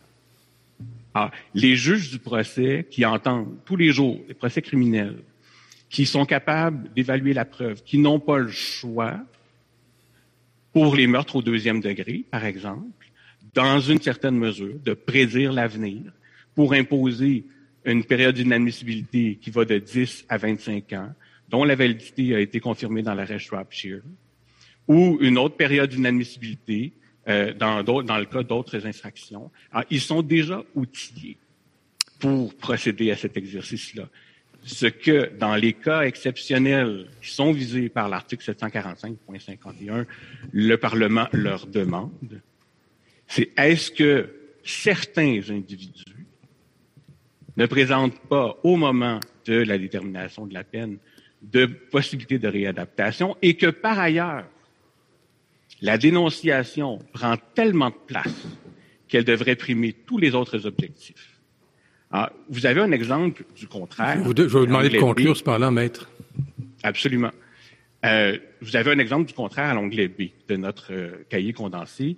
Quatre meurtres, trois au premier degré, commis dans des situations sordides aussi. Le juge du procès a conclu que dans ce cas-ci, l'atteinte des objectifs n'était pas servie par le cumul et a décidé de ne pas l'appliquer. Merci.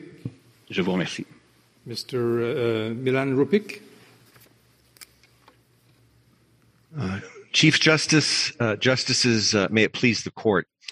Uh, the court below in its judgment at paragraph 101 acknowledged that there is no clear support within Canadian jurisprudence for the proposition that Section 12 of the Charter prohibits parole ineligibility beyond 25 years. Nonetheless, the court concluded that extended parole ineligibility may be grossly disproportionate.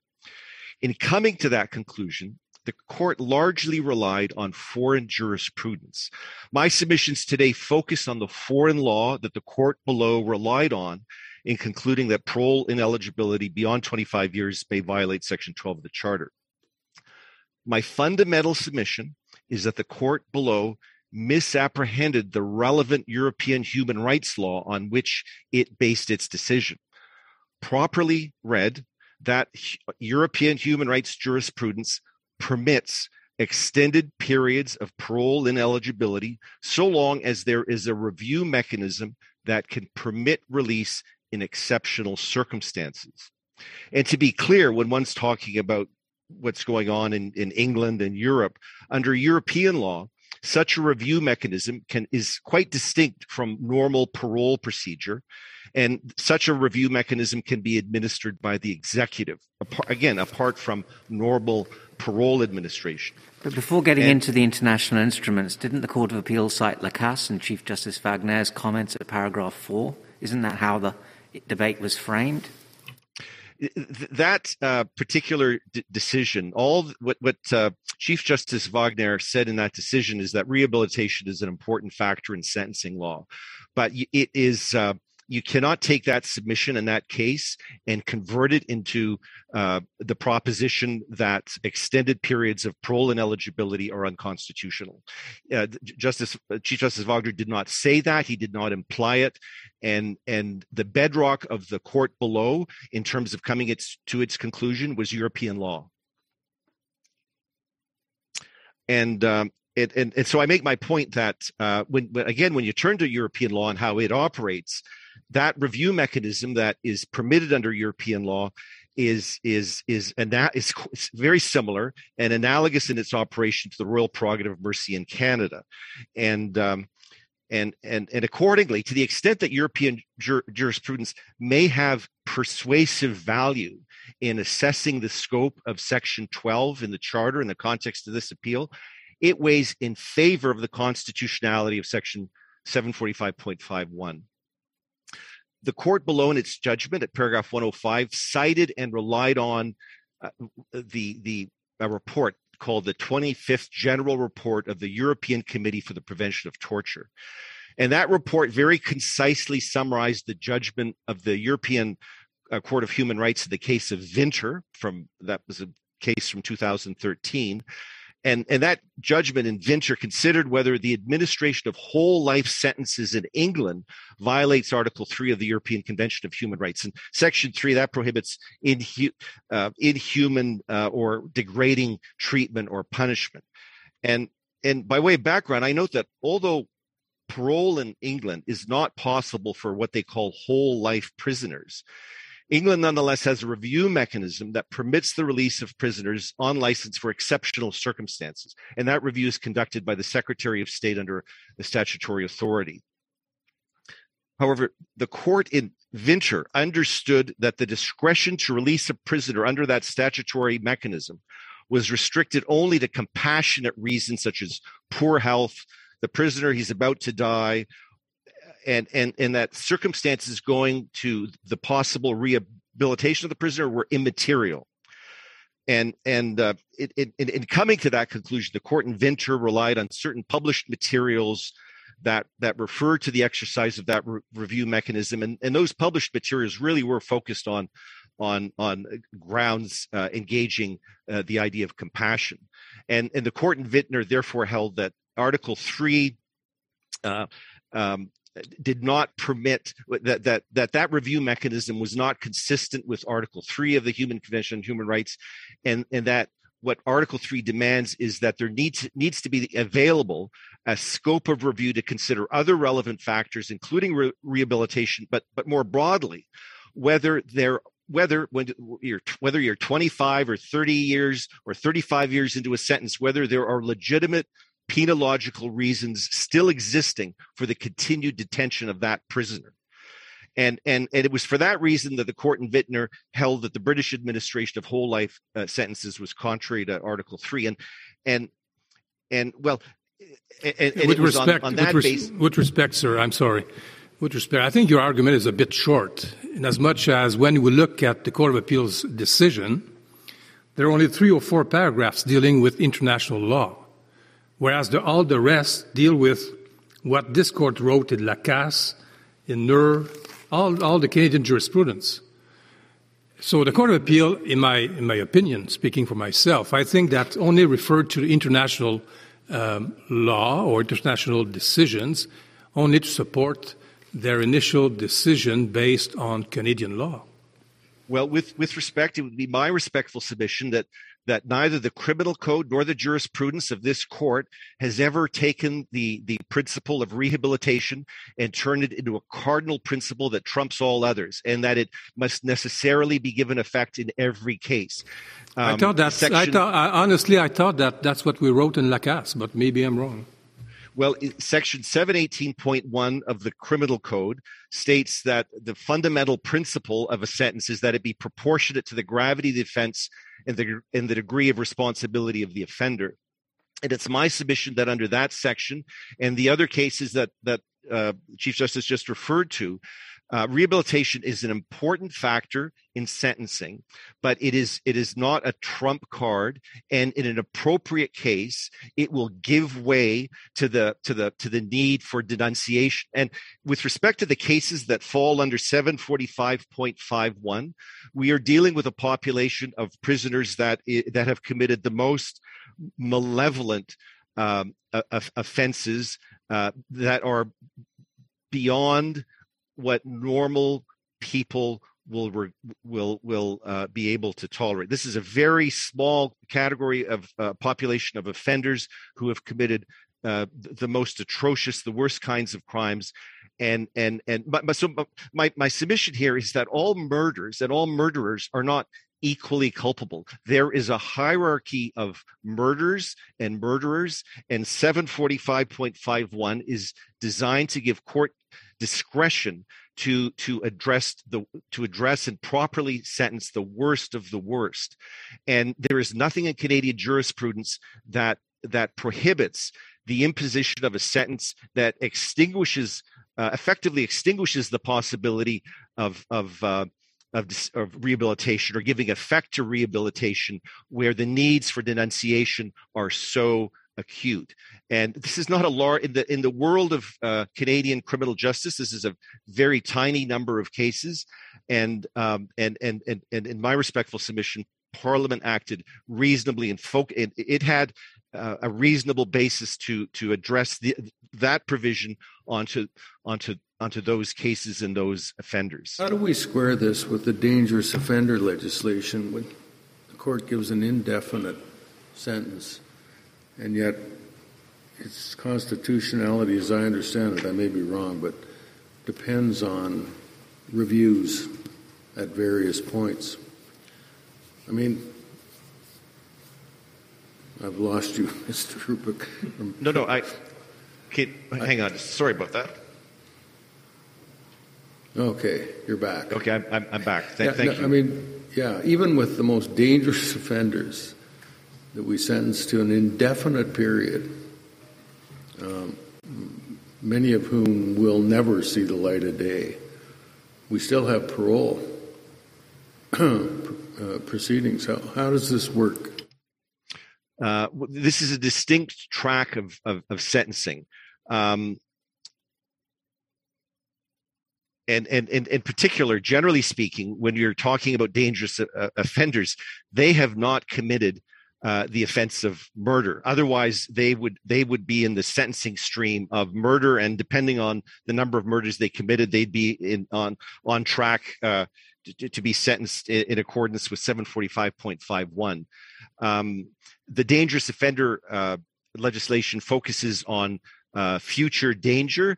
Uh, the, the provision under 745.51 focuses on the need for um, for there to be a denunciation of, of, of past conduct, in particular, uh, multiple murders. You so that, say though, just, I, I just follow through with that with the murder. I thought when it came in, in the 25 years, um, the faint hope clause was of some importance in in in accepting that it was acceptable. and of course, I think that's been taken away, hasn't it? It, has. What, and, what and, has and been you're, you're correct. That was cited as a as a factor when when when this court did its uh, analysis of the constitutionality of uh, the the 25 year minimum for first degree murder, but um, um, but what we're left with in in Canada is is the royal prerogative of mercy, which was addressed. Well, did, not uh, we have that even then?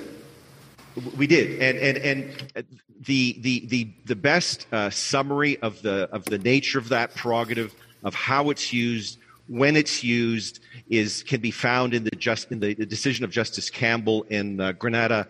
Um, uh, the um, the grant Granados Arana. Uh, Justice Campbell, he exhaustively uh, tr- uh, summarizes the nature of the royal prerogative.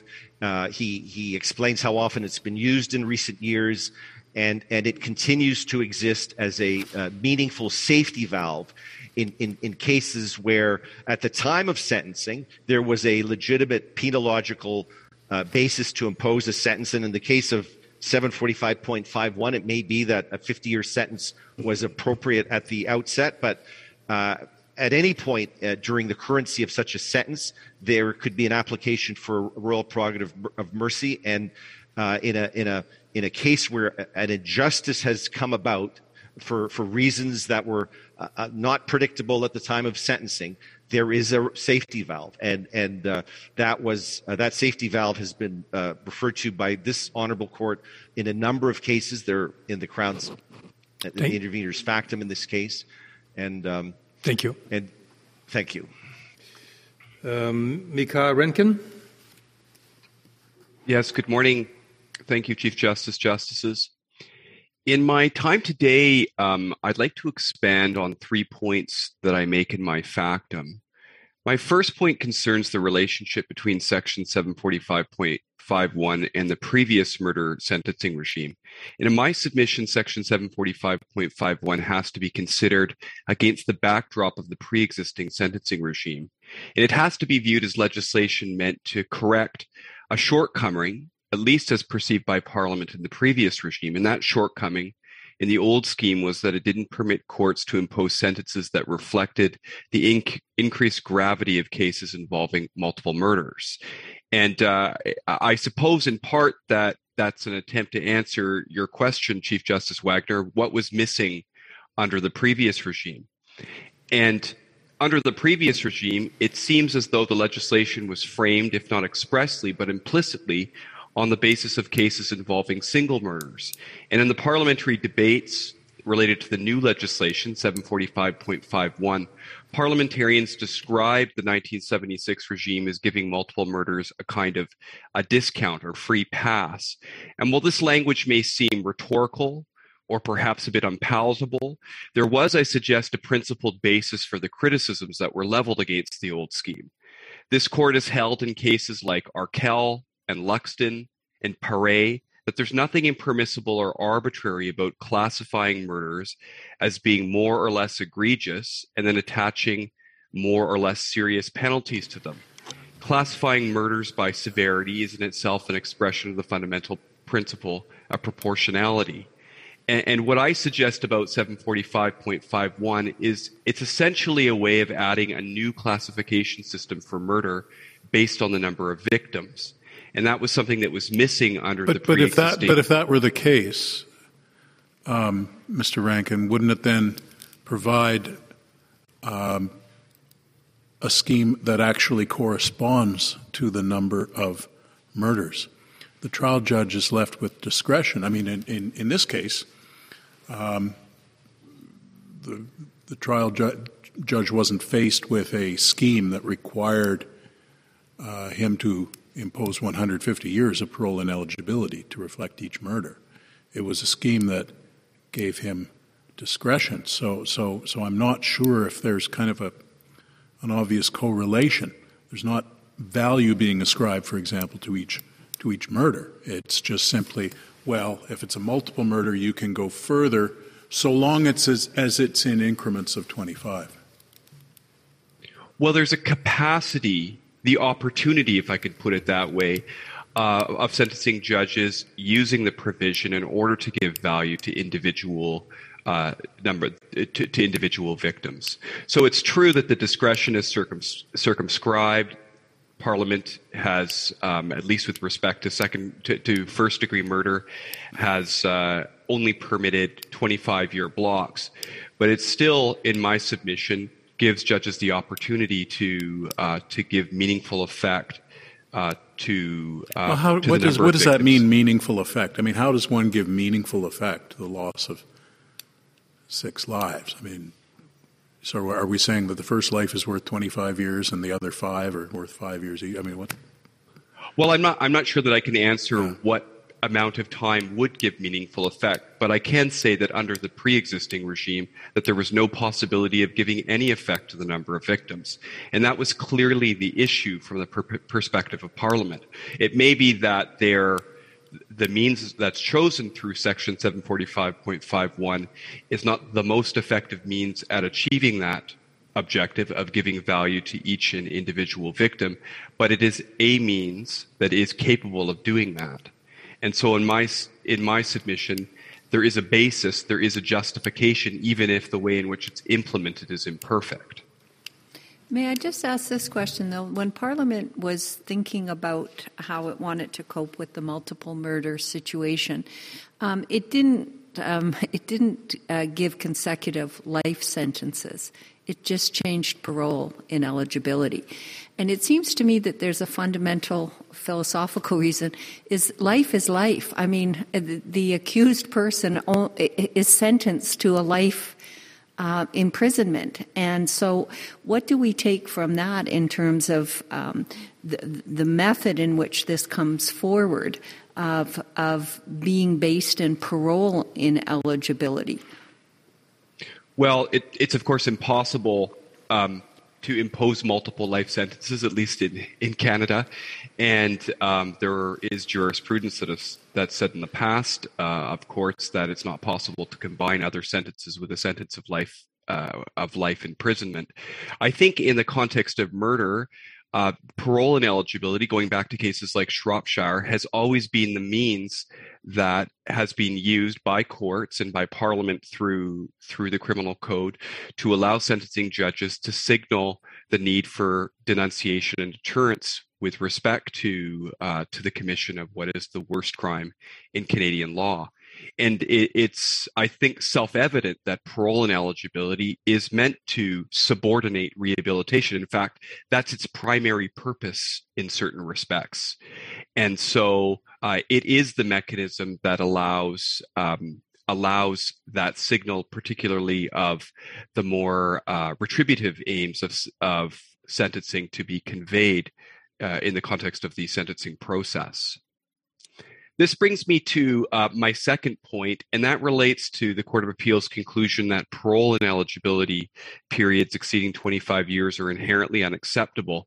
And we agree uh, with what the Court of Appeal had to say with respect to there being a two track system in Canada uh, under Section 12, one involving methods and the other uh, involving uh, severity. And so we also agree with the the uh, scholarship, the analysis that's offered by Professor uh, Lisa Kerr and Ben Berger in that regard.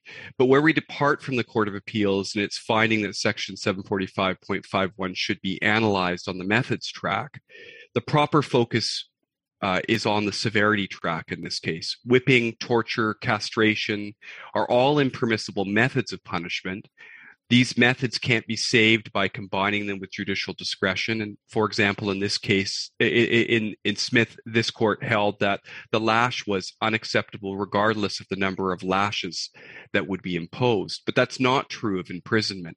Imprisonment is an acceptable form of punishment. It may become unacceptable depending on the length of sentence. And ultimately, we submit that the real root of the Court, Appeal, Court of Appeals complaint in this case was that Section 745.51 uh, it resulted or could result in the imposition of excessively lengthy sentences. And for that reason, it should be uh, evaluated on the ordinary gross disproportionality standard, although, uh, as I'll come to in a moment, discretion ultimately stands in the way of any finding of, of uh, unconstitutionality. So, uh, turning to that point on discretion, in my submission, the presence of judicial discretion in Section 745.51 is a complete answer to both the Section 7 and Section 12 claims. So, does that does that mean that your answer to the question that I posed earlier is that it is possible uh, to impose a sentence of life imprisonment effectively without without parole? Um, because because yes. the, without infringing Section 12. Yes. Okay. All right. That that is my position. Right. That it's possible to exercise the discretion conferred under 745.51 in cases where it will not violate Section 12. And and further, that life imprisonment without the possibility of parole is not necessarily a violation of Section 12. And Maître Perret, in his submissions, referred to, for example, to individuals who might be in their in their late 70s or in their 70s who are subject, for example, to a 25 year parole and eligibility period, which in the result is going to lead yeah, to but, them. but this isn't the same as kind of a lifespan question. This is this is more just you know by its nature.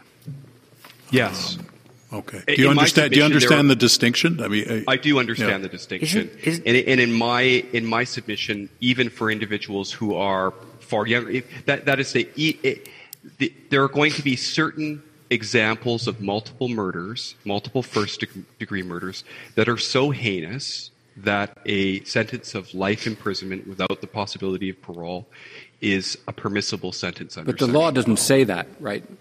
The law doesn't say that that's the option for the judge. The law says by these blocks of 25 years, a judge is going to render. No, no, just, just let me finish because I'm referring to a paragraph, paragraph 93 in the judgment of the Court of Appeal, where it says, the court says, by rendering a judgment in blocks of 25 years, the judgment itself is absurd and brings the administration of justice into disrepute. So it's not as if the Parliament provided the option you're speaking to. It provided this different option, which the Court of Appeals says is creates the absurdity. Uh, is, are you saying it by, by Parliament saying a 300 year ineligibility period is as if it was entitling a judge to say, what's your, what's your point? It's saying something uh, that well, I'm not suggesting say? that a 300 year uh, eligibility period would be permissible, or that it's permissible under this legislation to impose a sentence for uh, performative reasons uh, that uh, impose a sentence that's going to far exceed the lifespan of an ordinary individual. In situations where it would be absurd to impose, for example, a, a 100 or 150 year sentence, I submit that, uh, that a judge ought not to, should not. So an absurd sentence is, is one that is not permissible under this legislation. And if a judge were to do it, I would expect that it would be varied uh, on appeal.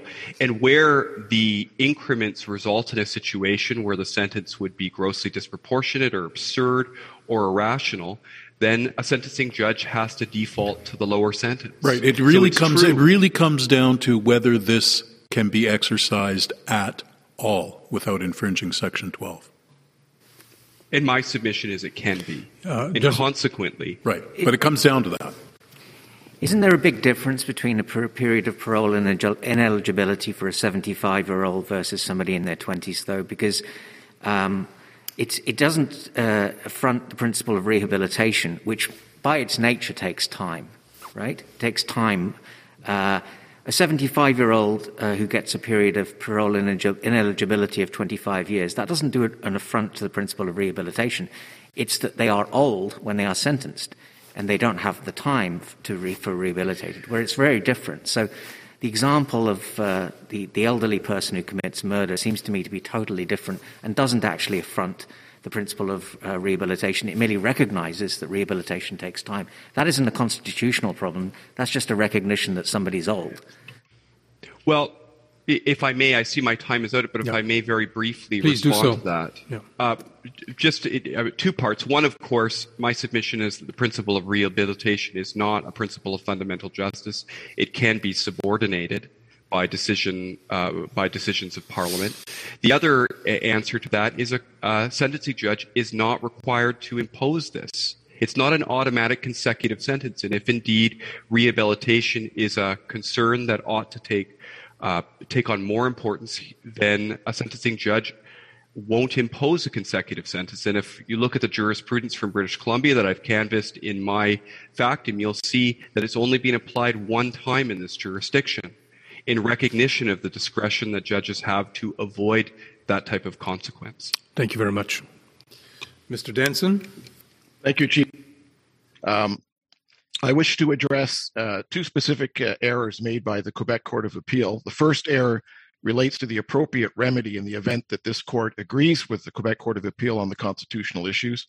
And the second error relates to the Court of Appeal's failure to respect Parliament's choice to leave the issue of consecutive periods of parole ineligibility to the discretion of the sentencing judge rather than uh, the parole board. With respect to the first error, it is simply wrong uh, to say that the dominant and most important characteristic of 745.51 was uh, to institute a mandatory mathematical solution uh, by stacking periods of parole ineligibility in segments of 25 years. Neither section 74521 nor 74551 makes any reference to this mandatory stacking, nor does the title of the act. The dominant and most important characteristic of 74551 is to allow sentencing judges to impose parole ineligibility periods that are proportionate to the gravity of the offense involving multiple, multiple murderers, thereby correcting a serious defect in the previous legislative regime that gave offenders a free pass insofar as parole ineligibility for each subsequent murder.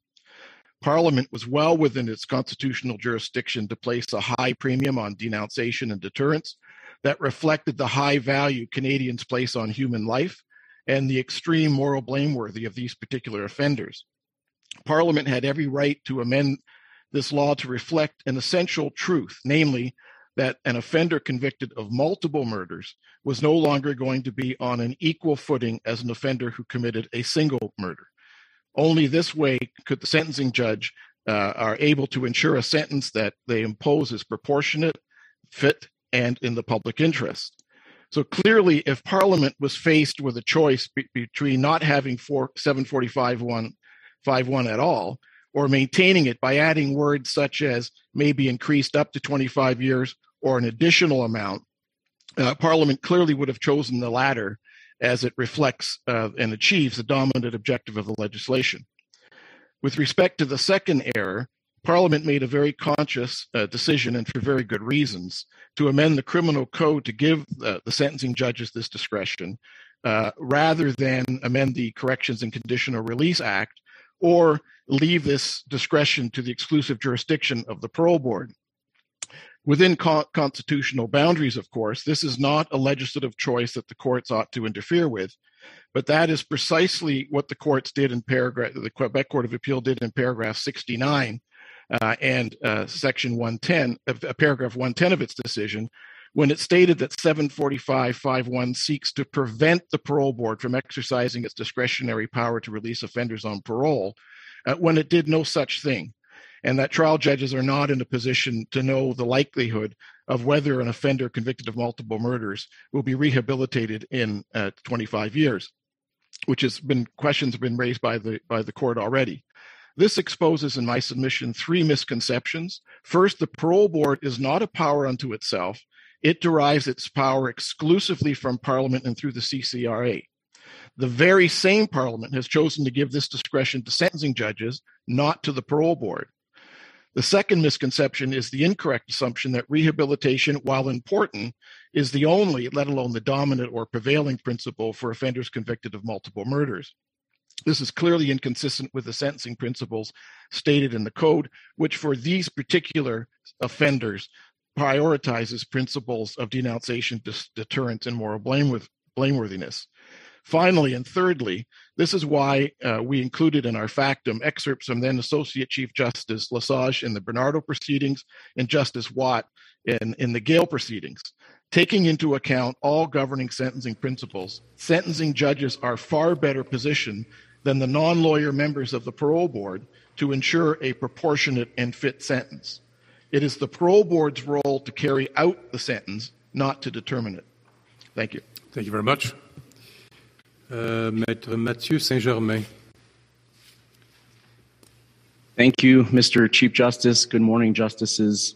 On behalf of the Canadian Association of Chiefs of Police, we'd like to focus our submissions on the true value of this provision as we see it from a police perspective, and with a particular focus on public safety and the protection of society. Now, as we know, and as this court has recognized in its jurisprudence dating back to Shropshire, essentially, parole and eligibility forms an integral part of the sentence. And that's worth repeating. It's part of the punishment, it is Parliament's legitimate pursuit towards the objectives of denunciation and deterrence of serious crime. And it is paramount in cases of serious criminality, such as multiple murder, the worst crime in our Canadian system, and especially in the case at bar with the horrific facts as we know them. Now, when it comes to sentencing uh, first degree multiple murder, as we know, the ability for courts to increase such periods is essentially the only statutory tool available to sentencing judges, allowing them to actually craft a sentence that is responsive to the circumstances of the offense, namely based on the gravity of the offense and the offender's degree of responsibility. Well, I might agree. Now, if I might agree if uh, they weren't in twenty-five year increments. It's rather well, crude, again, it's rather crude tool. Well, Justice uh, Justice Brown, I, I appreciate the uh, this point, but I think at, the end of the day, in my respectful submission, this really boils down to what was discussed earlier this morning in terms of the full blown discretion that's afforded by this section. This is not just a a safety valve in our respectful submission or, or some type of constitutional residual exemption.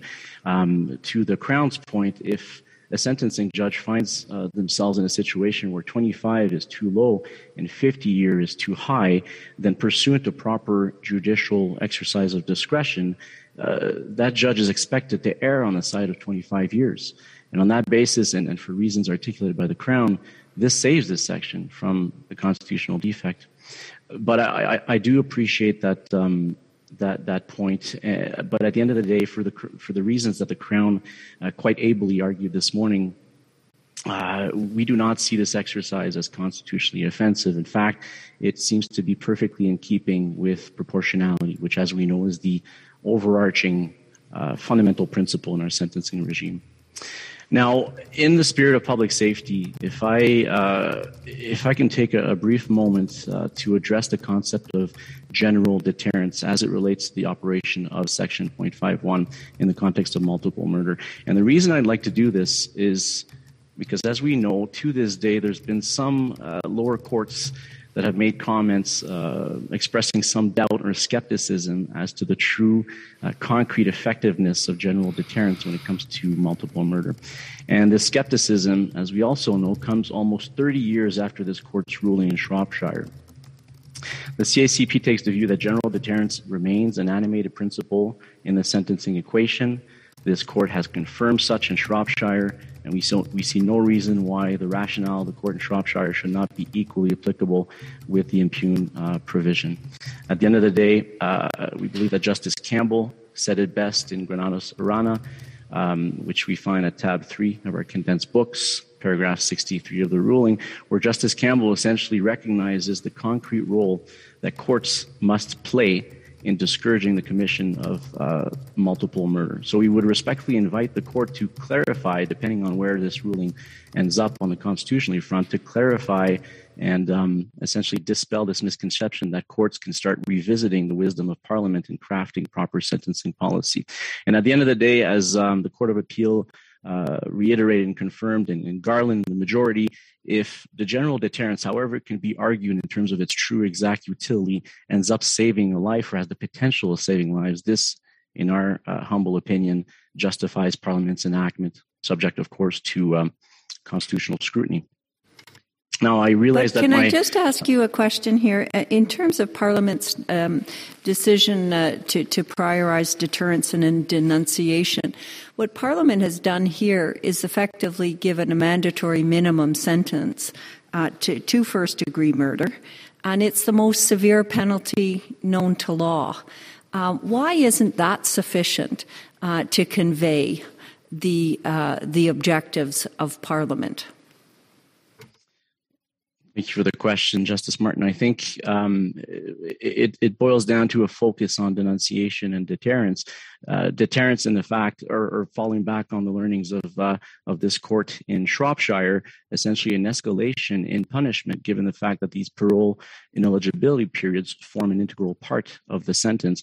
As far as denunciation goes, uh, again, I think Garland is uh, is quite instructive, as well as Claus from the Court of Appeal of Alberta, uh, recognizing that essentially the sentencing process is a reflection of the public's condemnation of serious crime and carries with it a symbolic and declaratory value. Right. It's talking about symbols and declaration in Garland. But I, I, mean, does the Canadian public really need to understand that everybody appreciates that a multiple murder is is a, a terrible thing, and that taking six lives is far worse than taking five or four? Or, I mean, um, what is the symbol? What is the declaration uh, beyond uh, what's necessary to do that when we have consistently in our jurisprudence and in our law recognizes that life is precious and every life is precious? Yes, of course, Justice Martin. Um, and I think this also goes back to uh, the Chief Justice's comments in terms of, well, isn't life imprisonment enough as a sentence? Um, and, Justice Martin, you asked what what possible aim do we have here, uh, if not symbolic? Well, I think this was also part of the intent of Parliament. Um, and it, again, uh, it, it's confirmed in Garland that the sentencing process is not exclusively a utilitarian process. So it has a symbolic value and uh, otherwise, we're backing the alternative of essentially a devaluation, a symbolic devaluation of the victims' lives, which is unacceptable in a system of values, in my respectful submission. Right. And I see my time is up. Yep. Thank, Thank you very much. much. Respectfully submitted. Thank you. Um, Ms. Uh, Ulmer. Thank you, Chief Justice, Justices. We represent the National Council of Canadian Muslims. This case requires us to consider how do we as a society, but more importantly, how do how should courts respond to the most egregious and horrifying of crimes, those of hate motivated mass murder perpetuated against an identifiable group or community. What sentence properly reflects the gravity of the crime of mass murder, considering the need for denunciation, deterrence, and society's total repudiation of such odious offenses?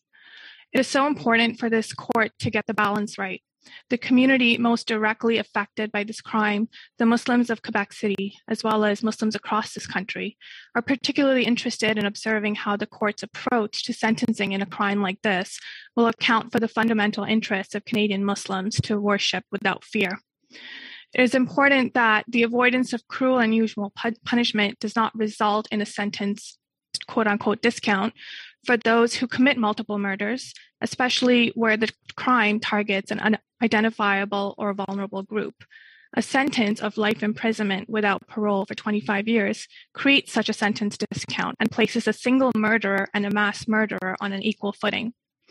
The NCCM takes no position on the constitutionality of Section 745.51. We do submit the following po- points for the court's consideration. First, the provision's constitutionality under Section 12 should not be considered in isolation from the facts in this case. Canadian Muslims have a profound concern about the interplay between justice and incarceration and the need to carefully strike the correct balance. So, courts must consider the totality of the circumstances, the relevant sentencing objectives and principles when assessing gross proportionality for the purposes of Section 12. The wider context of the issues in this case is crucially important. This court is well aware that crimes motivated by hate, bias, or prejudice, particularly against marginalized or vulnerable groups, have a tremendous impact on victims, their families, their larger community, and society as a whole. Such offenses terrorize the targeted group, stripping them of their sense of security, belonging, and self worth. In Paramount v. Johnston, the Ontario Superior Court, Court, noted a rise in hate crimes in 2017 against Muslim, Jewish, and Black people. So, at a time when society is experiencing an increase in violent hate motivated crimes against marginalized groups, the principles of deterrence and denunciation must be prioritized and play a more important role in the sentencing of offenders who commit mass murders in such contexts. The use of denunciation and deterrence prevents, protects identifiable, uh, identifiable vulnerable communities from crimes motivated by hate. While re- rehabilitation should not be entirely dismissed, we agree it must also not be necessarily be the predominant concern in such cases.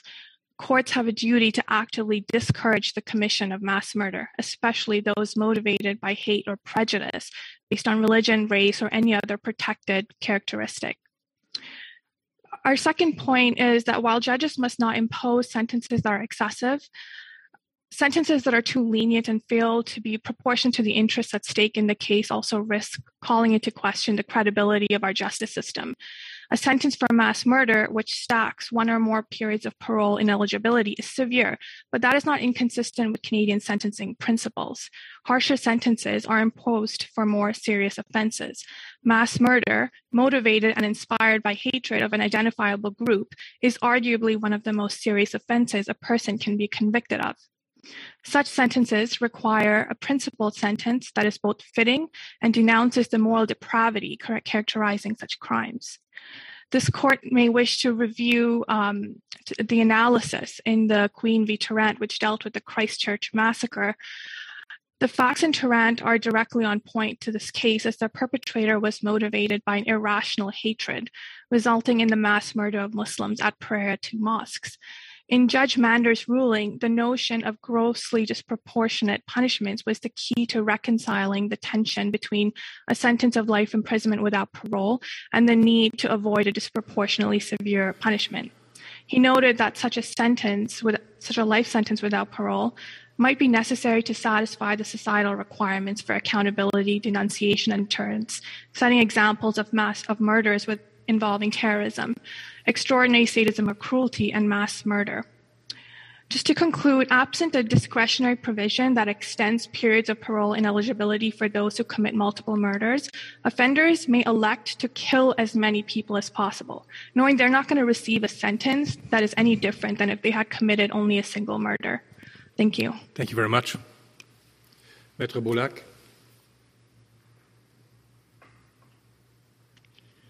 À la Cour. Un seul thème sera abordé, celui de l'interlégalité, c'est-à-dire l'utilisation de la normativité internationale dans l'interprétation de la Charte canadienne. Dans le jugement en appel, on fait référence à deux choses à cet égard. Au droit international des droits humains, le DIDH, au paragraphe 105, et aussi au droit pénal international, le DPI, c'est fait au paragraphe 106. On a recours au traité de Rome, à son article 110, paragraphe 3. J'y reviendrai. Or, l'utilisation de ces éléments dits pertinents et persuasifs par la Cour d'appel, il est problématique. Et c'est ça le but premier de notre intervention aujourd'hui, de souligner que ce genre d'exercice où l'on évoque le droit international de façon approximative, eh bien, c'est en porte-à-faux avec la jurisprudence récente de cette honorable Cour. En effet, surtout depuis l'arrêt Québec Inc. en 2020, la grille d'analyse en la matière, elle est rendue rigoureuse. Le premier point fort dans Québec Inc., un rappel important, c'est que les, normes de droit international ne sont pas obligatoires. Quand on dit pertinent et persuasif, ça veut dire à la discrétion du tribunal. En outre, il y a deux précisions formulées par la majorité dans Québec Inc. quant à la nature des sources internationales, contraignantes ou pas, et de savoir si l'instrument est antérieur ou postérieur à la loi sous étude. Ces deux points trouvent application au recours au DIDH, au paragraphe 105 du jugement. Mais je ne les aborderai pas ici. Euh, incidemment, maître Milan Rupik, pour le procureur général de l'Ontario, l'a déjà fait. Et je vous réfère à notre mémoire au paragraphe 17 et 18 à cet égard. Je veux plutôt utiliser mon temps pour parler du DPI. Là, non seulement la référence au traité de Rome est approximative, mais en plus, elle induit en erreur. Au plan processuel, tout d'abord, il y a un problème quand on fait référence au statut de Rome comme si le traité n'avait pas été transformé en droit interne. Or, le traité de Rome a sa loi de mise en œuvre. C'est la loi sur les crimes contre l'humanité et les crimes de guerre, adoptée par le fédéral en 2000. Ceci étant, L'idée de la Cour d'appel, on la comprend. C'est de dire que même pour ces crimes internationaux, ces crimes les plus graves, pensons au génocide, eh bien, la perpétuité, c'est 25 ans d'emprisonnement maximum. Et après, on doit réexaminer la peine. Or, avec égard, ce parallèle est trompeur. De un, le réexamen de la peine en DPI, ce n'est pas la même chose qu'une possibilité de libération conditionnelle. Incidemment, la Cour d'appel elle-même le souligne euh, lorsqu'elle écrit au paragraphe 68 que la libération conditionnelle ne termine ni ne modifie la peine. Il ne faut pas, comme le dit l'expression, comparer des pommes et des oranges. La logique du droit au Canada à l'article 745.51, y compris quant à sa validité constitutionnelle sous la charte, c'est la logique de la libération conditionnelle. Ce n'est pas un régime de réexamen des peines comme en dépit. Deuxièmement, la comparaison séduisante à première vue, 25 ans maximum, même pour les crimes internationaux, et ensuite réexamen, eh bien, elle s'avère être une mauvaise analogie qui est contraire à l'intention du législateur. Je m'explique. Tout d'abord, pour éviter le raccourci méthodologique, contrairement à la Cour d'appel, il faut se référer non pas au traité de Rome, mais plutôt à sa loi de mise en œuvre. Or, le fédéral a fait un choix clair. Il a refusé de rendre applicable en droit interne l'article 110, paragraphe 3 du traité de Rome. Il a plutôt choisi de renvoyer au régime régulier en vertu du Code criminel, donc à son système de libération conditionnelle qui comprend notre disposition, l'article 745.51. Bref, si on suit la Cour d'appel au paragraphe 106, on permettrait d'utiliser une disposition du traité de Rome qui a pourtant été volontairement non suivie, en fait euh, écartée par le législateur fédéral. 110.3 ne peut pas être un élément pertinent et persuasif dans le cadre de l'évaluation sous la charte parce que le fédéral a dit non, c'est pas ça notre droit. Pour conclure, la Cour devrait ici corriger le tir en matière d'interlégalité, comme elle l'a fait dans le passé. C'est le but premier de notre intervention aujourd'hui, qui va dans ce sens. Merci de votre attention. Merci. Alors, la Cour va prendre une pause euh, de 20 minutes. Ah, bonjour, veuillez vous asseoir. Maître euh, Charles-Olivier Gosselin. Monsieur le juge en chef, mesdames et messieurs les juges, bonjour. Donc, euh, la position de l'intimé dans le dossier euh, sur la question constitutionnelle, tout d'abord, est que l'article 745.51 emporte des euh, peines exagérément disproportionnées malgré l'existence d'une discrétion judiciaire, puisque dès qu'elle est utilisée, elle contrecarre dans tous les cas la proportionnalité de la peine ainsi que la réinsertion sociale. Elle emporte des peines qui déconsidère l'administration de la justice qui vont à l'encontre des fondements de notre système de justice pénale, qui créent des effets bouleversants et déshumanisants pour les contrevenants. Le régime pour les peines pour meurtre était le même essentiellement de 76 à 97, où euh, le législateur 97, pour répondre à la question des meurtriers multiples, avait aboli euh, l'admission à la révision judiciaire pour les meurtriers multiples en 97. Donc, depuis 97, les meurtriers multiples ainsi que les simples les, les meurtriers qui commettent seulement un meurtre étaient traités distinctement, n'étaient pas sous leur même pied d'égalité il y avait déjà une distinction qui existait entre les meurtriers multiples et les meurtriers simples euh, au niveau du châtiment en droit canadien. Il n'y a donc plus aucun mécanisme de révision pour s'adapter aux caractéristiques individuelles, pour apprendre les mots euh, du juge Lamère dans l'Oxton lorsqu'il parlait de la révision judiciaire pour aucun meurtrier. Cette euh, discrétion-là cette révision-là faisait partie de la peine, notamment puisque euh, le juge d'instance, lorsqu'il condamnait le, meurtrier, devait l'aviser qu'il avait le droit à la révision. Déjà, dans notre système de euh, justice pénale, dans notre système carcéral, il y a des meurtriers, mais il y a aussi d'autres délinquants qui purgent des peines de longue durée.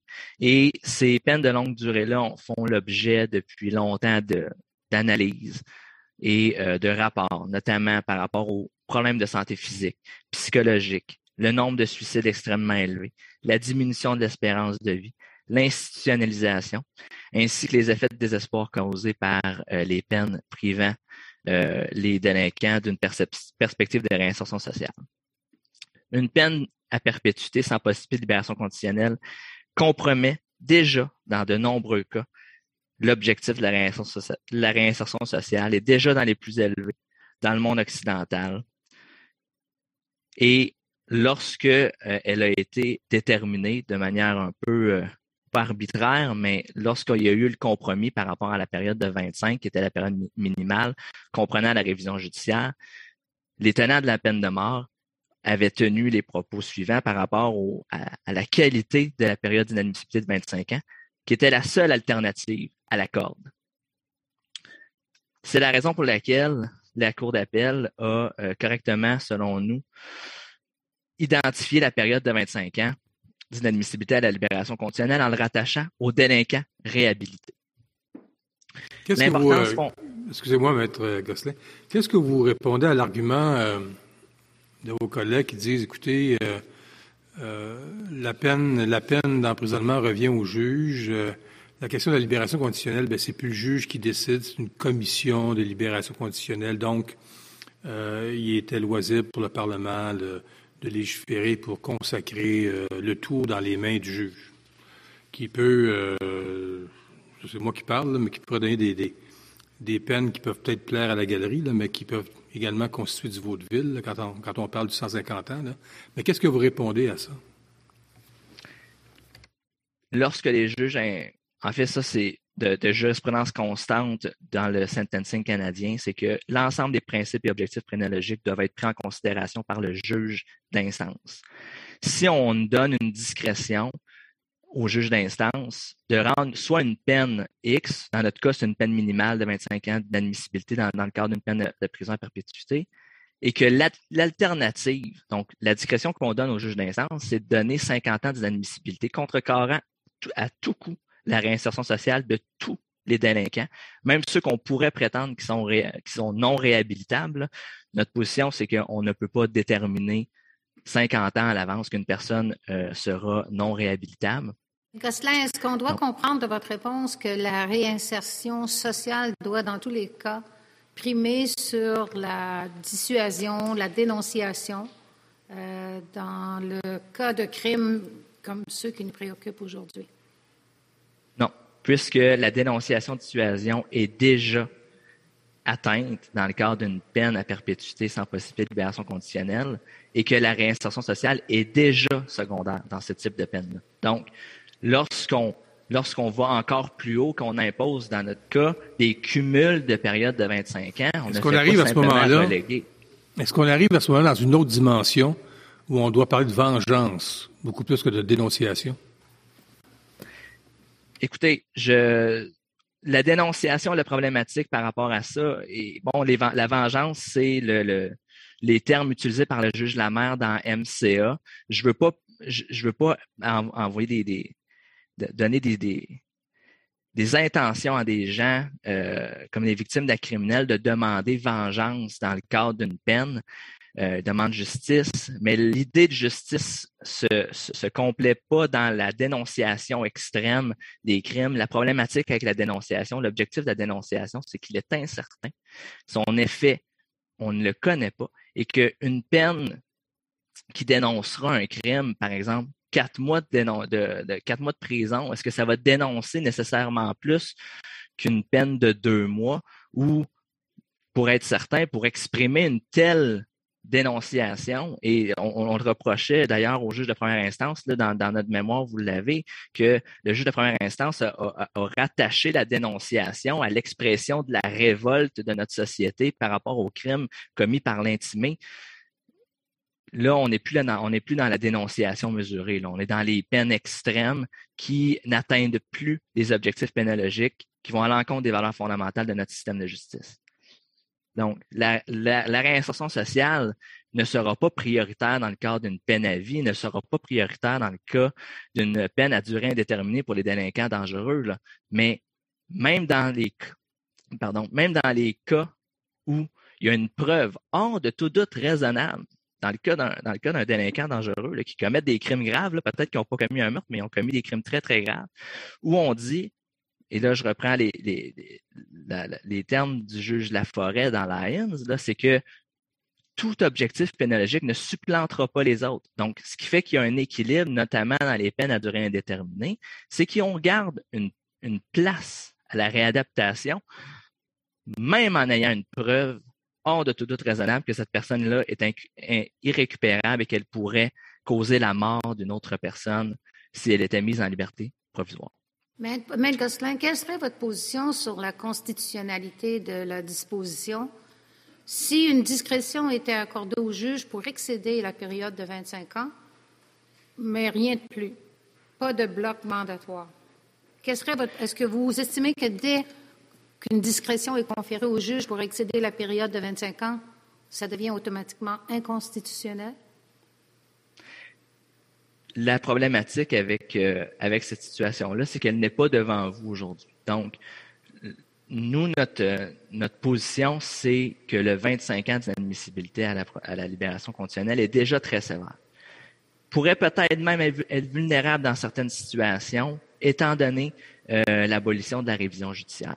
Donc, ce que euh, ça, se rapproche un peu du remède que le, premier juge avait, avait tenté d'élaborer, c'est que passé 25 ans, avec euh, tous les problèmes que ça cause pour les délinquants en, en, détention, dépasser cette période-là, on se retrouverait dans des cas qu'on pourrait, déterminer assez facilement que ça éteindrait les perspectives de réinsertion sociale d'un très nombreux cas de délinquants. Et la problématique aussi, c'est que si on, si on y va d'une certaine manière, de, cette façon-là, en, disant, bon, ben, il n'y a pas vraiment de maximum, ça va dépendre uniquement de la discrétion du juge, c'est que ça pourrait laisser place, par exemple, à un cas où un jeune délinquant qui a 22 ans, il a une plus longue espérance de vie, on se dit, bon, ben, on va, on va être en mesure de lui laisser, bon, 38 ans, 38 euh, ans, étant donné que son âge, bon, ça va lui donner 60 euh, ans, il y a une perspective de réinsertion sociale à ce moment-là.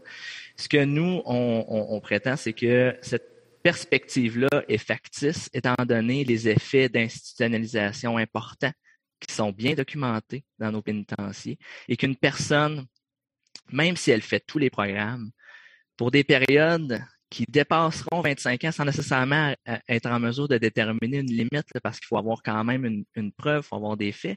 Euh, mais on, se retrouverait très certainement avec une impossibilité dans les faits d'être en mesure de se réinsérer socialement. Euh, donc, une personne de 22 ans qui rentre en détention sans perspective de réinsertion sociale avant 35 ans, en sachant au surplus là, que, que les, les, les le système carcéral ne priorisera pas cette personne-là lorsqu'il sera euh, lorsqu'il sera dans un pénitencier, étant donné que ça va en, ordre de, priorité par rapport à la, perspective de la perspective de libération conditionnelle dans le temps. Donc, si cette personne-là, c'est dans 35 ans, dans combien de temps elle, aura, elle pourra être en mesure de recevoir ses, euh, traitements euh, et son aide pour le préparer à sa réinsertion à la, à, être libéré, toujours surveillé, mais où est la ligne? Elle est très difficile à tracer. Et pour le moment, il y avait un consensus historique traditionnel à 25 ans, qui est notamment notre position, qui est confortée par la position internationale. Euh, et euh, est-ce que le, le, législateur pourrait être en mesure de revoir et faire des études de fond avec des rapports, avec des experts et déterminer dans quelle situation on pourrait dépasser 25 ans, quels critères on pourrait déterminer, euh, comment on pourrait gérer ces peines-là. Euh, ce qu'on vous soumet, c'est qu'actuellement, on n'est pas en mesure de gérer des peines. Mais Maître Gosselin, c'est votre, si je, on comprend bien votre point dans le mémoire, c'est que c'est par sa nature, c'est par sa nature que le châtiment prévu par le législateur est cruel et inusité. Et je chercherai à comprendre qu'est-ce que ça veut dire, ça, par sa nature, le châtiment, quand on sait que dans, dans Smith, par exemple, lorsque le, le juge Lamère parle de la nature du châtiment, il évoque les coups de fouet, il évoque les châtiments corporels euh, qui sont, du point de vue de la nature, de factures différentes que euh, celui qui est devant nous. comment faites-vous la part des choses quand vous parlez de la nature du châtiment ici? La nature du châtiment, dans notre cas, c'est bien certain que ce n'est pas, euh, pas un châtiment qu'on pourrait qualifier corporel ou châtiment historique comme ça avait déjà été qualifié par rapport à la peine de mort ou les, coups de fouet. Là, on parle d'une punition dans un pénitencier, une privation de liberté, qui est un droit fondamental. Où est-ce que, euh, où est-ce que selon nous, ça devient inconstitutionnel par nature, c'est qu'à chaque fois que cette peine-là, on pourrait tenter de dire 50 ans d'inadmissibilité, c'est ce qui est demandé par la poursuite, 50 ans d'inadmissibilité à la libération conditionnelle, selon nous, ce sera toujours exagérément disproportionné. Et c'est les mots du, euh, juge Lamère dans Smith, c'est une, peine cruelle par nature, c'est une peine qui sera toujours exagérément disproportionnée et c'est là qu'il fait la nomenclature euh, euh, des châtiments corporels. Donc, selon nous, on peut utiliser le même cadre d'analyse, c'est-à-dire qu'une peine de 50 ans d'inadmissibilité ou plus sera toujours exagérément disproportionnée. Comment qu'on fait pour déterminer la proportionnalité de la peine? Eh bien, aussi dans, Smith, on parle de quelle peine aurait été appropriée pour punir, réhabiliter, dissuader et protéger la société. On fait référence à la, à la réhabilitation. Donc, où est-ce qu'une peine qui laisse aucune place à la réhabilitation, cette peine-là ne sera pas applicable en droit canadien, peu importe le délinquant. Donc, aucune place à la réhabilitation, ce sera une peine qui euh, sera inconstitutionnelle par nature parce qu'elle sera toujours exagérément disproportionnée à ce qui aurait été approprié pour punir, réhabiliter, dissuader et protéger la société. Et la, question de la discrétion aussi, c'est, on pourrait utiliser le même argumentaire pour justifier la peine de mort. C'est-à-dire, lorsqu'on se retrouve à, euh, avoir une discrétion, la peine de mort est mandatoire ou non, le juge d'instance pourrait décider de l'imposer ou non.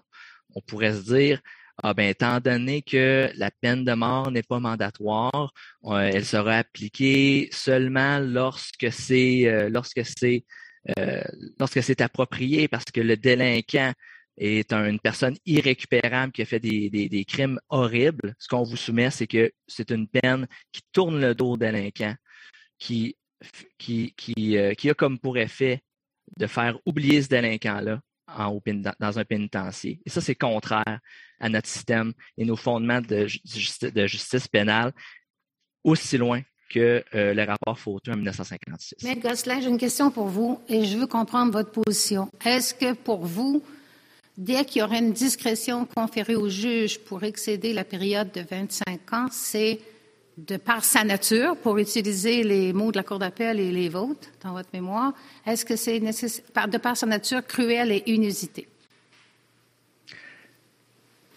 Peu importe la durée, écoutez, ça serait. On n'est pas en mesure de vous faire cette, cette représentation-là aujourd'hui parce que c'est pas une. la, la Cour d'appel le rattache aux délinquants réhabilités. Donc, le délinquant réhabilité qui n'aurait pas un réel accès à la libération conditionnelle ou à un organisme indépendant de révision de la peine, selon nous, on dépasse la validité pénologique euh, de, l'emprisonnement en droit canadien. Si c'est plus que 25 ans, mais pour une raison X, il y a une, révision quelconque euh, par la suite pour s'assurer que, l'atteinte des objectifs pénologiques ne serait pas, euh, ne serait pas supplantée dans un cas X, peut-être qu'elle serait constitutionnelle, cette période-là supplémentaire à 25 ans. Mais le, le délinquant réhabilité, le, le, législateur doit conserver le principe où un délinquant réhabilité, même s'il commet le pire des crimes, réhabilité doit conserver un réel accès à la libération conditionnelle euh, après avoir purgé 25 ans euh, de libération conditionnelle.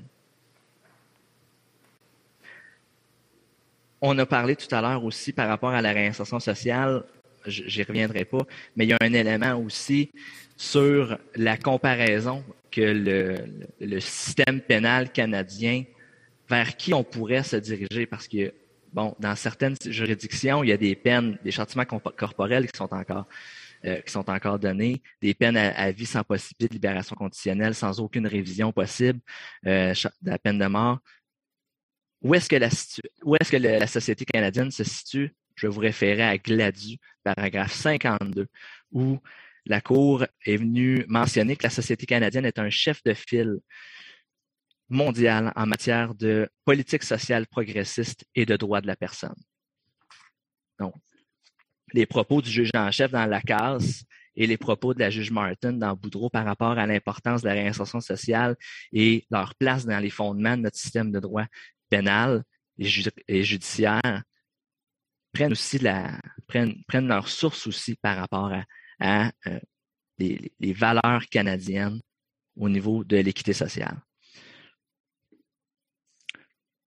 La disposition contestée aujourd'hui, c'est une discrétion, mais elle menotte les juges d'instance. On a le choix entre une peine minimale et une peine exagérément disproportionnée dans tous les cas. Donc, ce n'est pas une véritable discrétion qui pourrait sauver la disposition. On vous soumet qu'elle est exagérément disproportionnée dans tous les cas. La valeur inhérente de l'être humain ne peut être attachée à sa seule survie, étant donné, autrement, on va déprécier la valeur inhérente de l'être humain.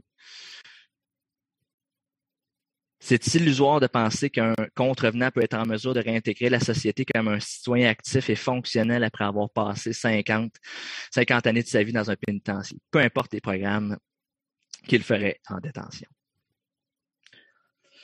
On ne doit pas tourner le dos à même à nos pires délinquants, autrement ça devient inhumain. Il y a une reconnaissance que la criminalité n'est pas immuable. On doit être en mesure d'expier nos comportements.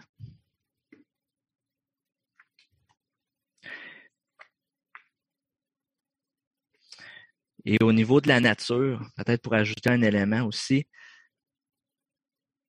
la peine à vie sans possibilité de libération conditionnelle, soit, clairement, donc sans possibilité de libération conditionnelle, ou dans les faits, comme dans notre cas, où même 50 ans d'inadmissibilité à la libération conditionnelle priverait, euh, dans les faits, euh, l'intimé de toute possibilité de libération conditionnelle de son vivant.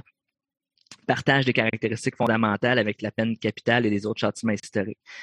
Puisque suivant ces peines-là, l'amélioration du caractère est sans importance. L'article 745.51 permet des peines qui déconsidèrent l'administration de la justice. Vous, euh, l'avez abordé plus tôt aujourd'hui. Mais une ordonnance euh, qui ne peut jamais se réaliser est absurde.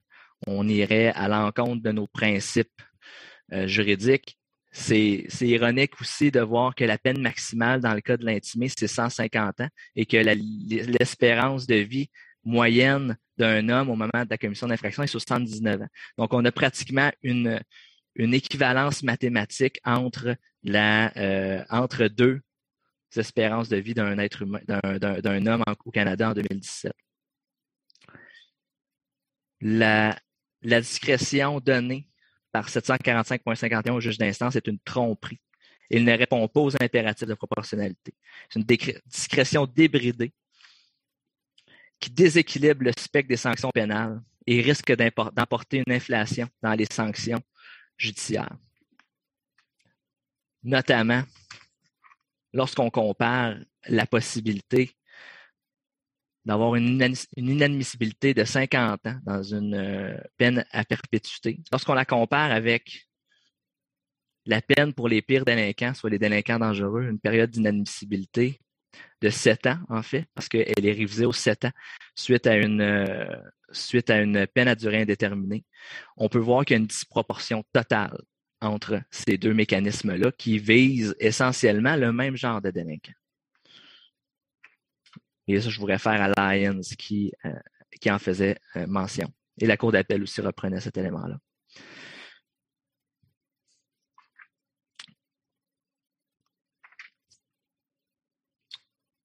Maître Gosselin, je vais vous poser la même question que j'ai posée à vos confrères, vos amis de l'autre côté ce matin. Est-ce que vous êtes d'avis que la disposition s'applique, je parle de l'exercice d'interprétation statutaire, euh, tuerie de masse versus euh, tuerie en série. Ici, votre client a reçu toutes ces condamnations en même temps. Euh, est-ce que vous êtes d'avis que la disposition s'applique à lui ou pas?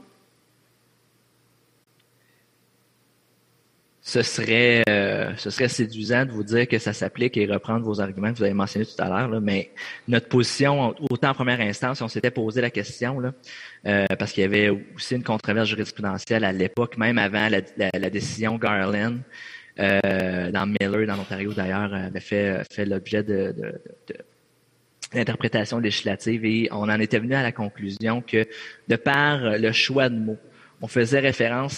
La, version française, selon nous, est, plus euh, est plus claire. Donc, on fait référence beaucoup plus au présent qu'au passé, contrairement à l'article 745b. Euh, il y a une dichotomie, en fait, ou un paradoxe euh, entre la entre le, libellé qui est à 745.51 et 745.21, vous l'avez bien identifié. Euh, par contre, étant donné, étant donné que le code criminel doit être interprété dans son ensemble pour atteindre les buts euh, et l'objet, les objectifs et l'intention du législateur, on doit prendre les deux dispositions selon nous, autant la version anglaise, la version française, 745.21 et 745b, et en dégager l'interprétation là qui euh, qui euh, qui serait conforme avec le libellé et euh, l'intention du législateur. Selon nous, le législateur est parce que dans les débats parlementaires aussi, ça l'a fait poser il y a eu des questionnements. bon, de bons choix de mots pour s'assurer que ça englobe le plus de meurtriers multiples possible. Donc autant les meurtriers, les meurtriers, les, tueurs de masse ou les les tueurs en série. Euh, mais aussi les, récidivistes. On n'est pas dans un cas de récidiviste, mais l'intention du législateur était autant les, meurtriers en série, les tireurs en série qui vont être arrêtés seulement huit ans après avoir commis six meurtres, par, exemple, ou dans notre cas, l'intimé a commis six meurtres au même moment, ou une personne qui a déjà été condamnée auparavant se fait condamner une nouvelle fois pour un nouveau meurtre subséquent euh, l'intention du législateur était d'englober toutes ces possibilités-là. Au niveau, euh, au niveau, euh, et vous avez fait référence tout à l'heure à Skolnick, peut-être prendre la balle au bon par rapport à cet élément-là. Écoutez, selon nous, selon nous, Skolnick fait référence à la règle de Koch, qui est une règle de common law. donc, le législateur peut y, déroger de manière expresse dans le, dans, le, dans le texte de loi selon nous, euh, il déroge à cette situation-là. Euh, donc, c'est notre position par rapport à, l'application de Skolnick. Et euh, au niveau, peut-être un commentaire au niveau du libellé, le procureur général du Canada a mis beaucoup d'emphase sur le fait que la disposition s'appliquerait uniquement à, toutes sortes de, meurtriers, mais les meurtriers incorrigibles, donc reprend un peu l'objet qui avait été dégagé par la Cour d'appel. Mais ça, c'est nulle part dans le libellé. C'est pas spécifié dans le libellé que 745.51 s'applique uniquement aux délinquants irrécupérables. C'est libellé de manière très générale, avec les balises comme pour le meurtre au deuxième degré à 745.6. Et euh, c'est une des raisons pourquoi euh, le, pas le législateur, je suis désolé, la Cour d'appel avait déterminé que la portée était excessive.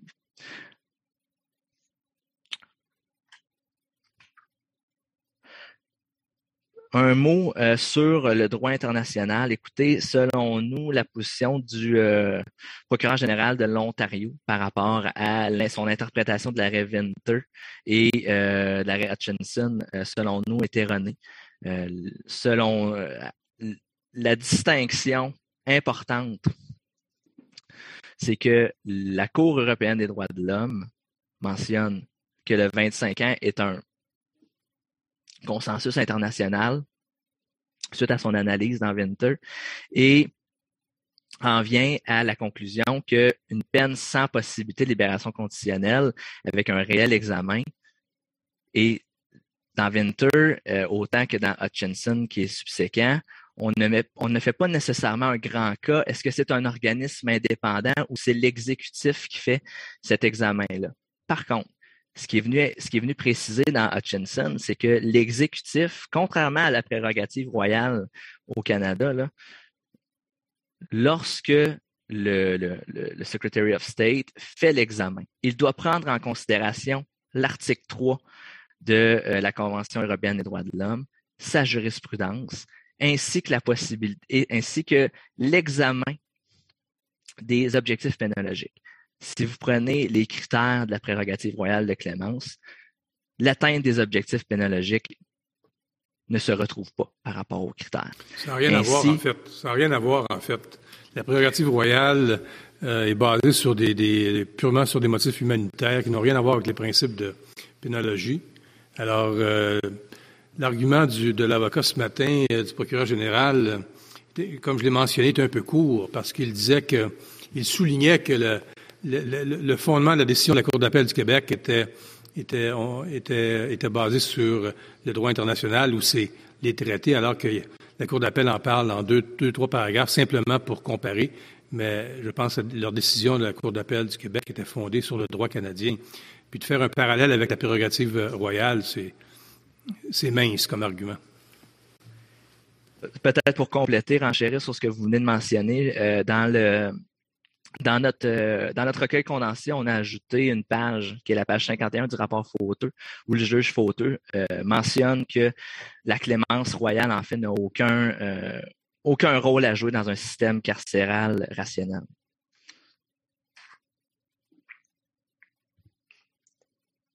Donc, au niveau de l'objet de la disposition, parce que selon nous, malgré que malgré qu'on c'est surtout dans l'article 7 que la Cour d'appel il fait mention.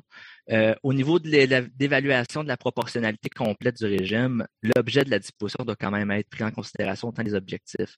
Donc, lorsque, lorsque on, soumet que la décision de la Cour d'appel par rapport à l'identification de l'objet est correcte en droit, les délinquants incorrigibles, les meurtriers les plus dangereux, ceux qui ne devraient jamais être remis en liberté, ça ressort dans chacune des interventions du gouvernement et euh, lors des, euh, des, des, examens en commission parlementaire. Donc, il est clair que ça faisait partie de l'objet, viser les délinquants incorrigibles. On a fait grande préoccupation aussi par rapport à euh, l'équilibre entre euh, les victimes d'actes criminels et euh, les et les délinquants, les meurtriers multiples. Je suis désolé. Ce qu'on ce vous ce vous, vous, aujourd'hui, c'est que on en a discuté un peu plus tôt aussi, c'est que l'adéquation d'un chiffre mathématique par rapport à la vie d'une victime, c'est impossible. C'est un calcul impossible à faire et on ne peut fonder un système rationnel de détermination de la peine par rapport à octroyer un chiffre à la vie d'une victime. C'est même euh, un peu macabre comme, euh, comme façon de voir le système, de, euh, pénal. Donc, la, disposition excède parce qu'elle peut s'appliquer à absolument tous les objets, à tous les meurtriers multiples.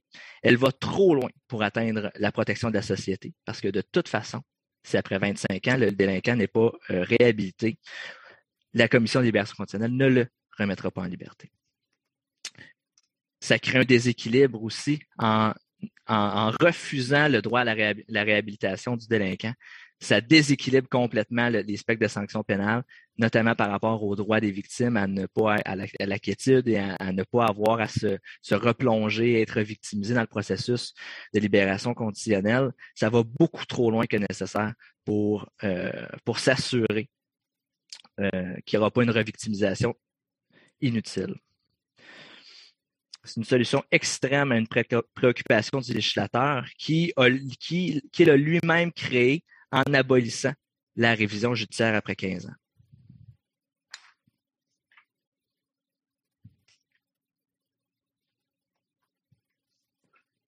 Très brièvement par rapport au remède, parce que ça a été, euh, abordé par euh, certains euh, intervenants. Le moyen lié au cumul des périodes de 25 ans était au cœur de la disposition. Ce moyen-là était incontestable, il était réfléchi. Il y avait même eu une, demande de modification de la disposition qui a été euh, refusée par le législateur. Donc, la, solution est l'invalidité. Et euh, la Cour doit respecter le pouvoir du législateur dans ses limites de son pouvoir judiciaire.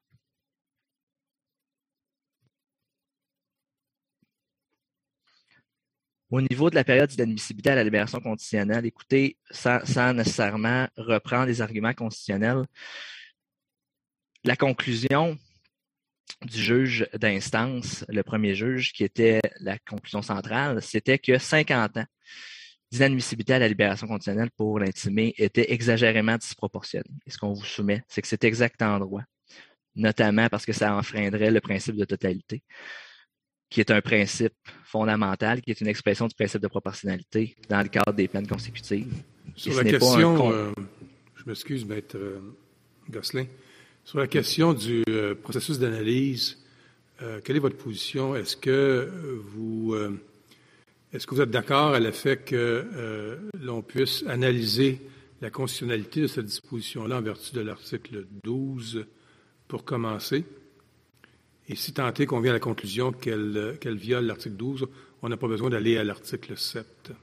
Parce que votre collègue semble dire qu'il faut commencer par l'article 7 et finir par 12. Effectivement, écoutez, je je ne suis pas certain nécessairement de comprendre pourquoi le procureur général euh, vous a euh, soumis ce, ce, cadre-là, là, me semble clair par la jurisprudence que si vous concluez à l'invalidité euh, sous dose, vous n'êtes pas obligé de euh, conclure, en fait, de continuer votre évaluation. Où est-ce que euh, où est-ce qu'on a peut-être ajouté certains commentaires dans notre dans notre mémoire, c'est que la problématique, c'est que si vous arrêtez votre votre votre, votre analyse sous dose uniquement sur la question de la peine inconstitutionnel par nature. Il y a des éléments dans, le test de 7 euh, qui sont mentionnés par euh, la, Cour d'appel du Québec qui nous semblent primordiaux d'aborder dans le cadre, si jamais d'aventure, le législateur voulait euh, apporter une autre solution à sa préoccupation, notamment par rapport au, à l'identification des, euh, des, délinquants, par rapport à l'identification des principes, comment qu'on pourrait baliser cette, euh, cette discrétion-là, cette disposition-là, comment qu'on pourrait la baliser en fonction des principes, euh, des principes de sentencing en droit canadien et au regard des valeurs protégées par la charte? Donc, si vous en veniez à la conclusion que ça, ça enfreint 12, bien certain que selon les précédents de la Cour, vous pourriez arrêter votre analyse mais la question sous 7 demeure euh, une question importante euh, pour les motifs que je viens de vous, euh, mentionner.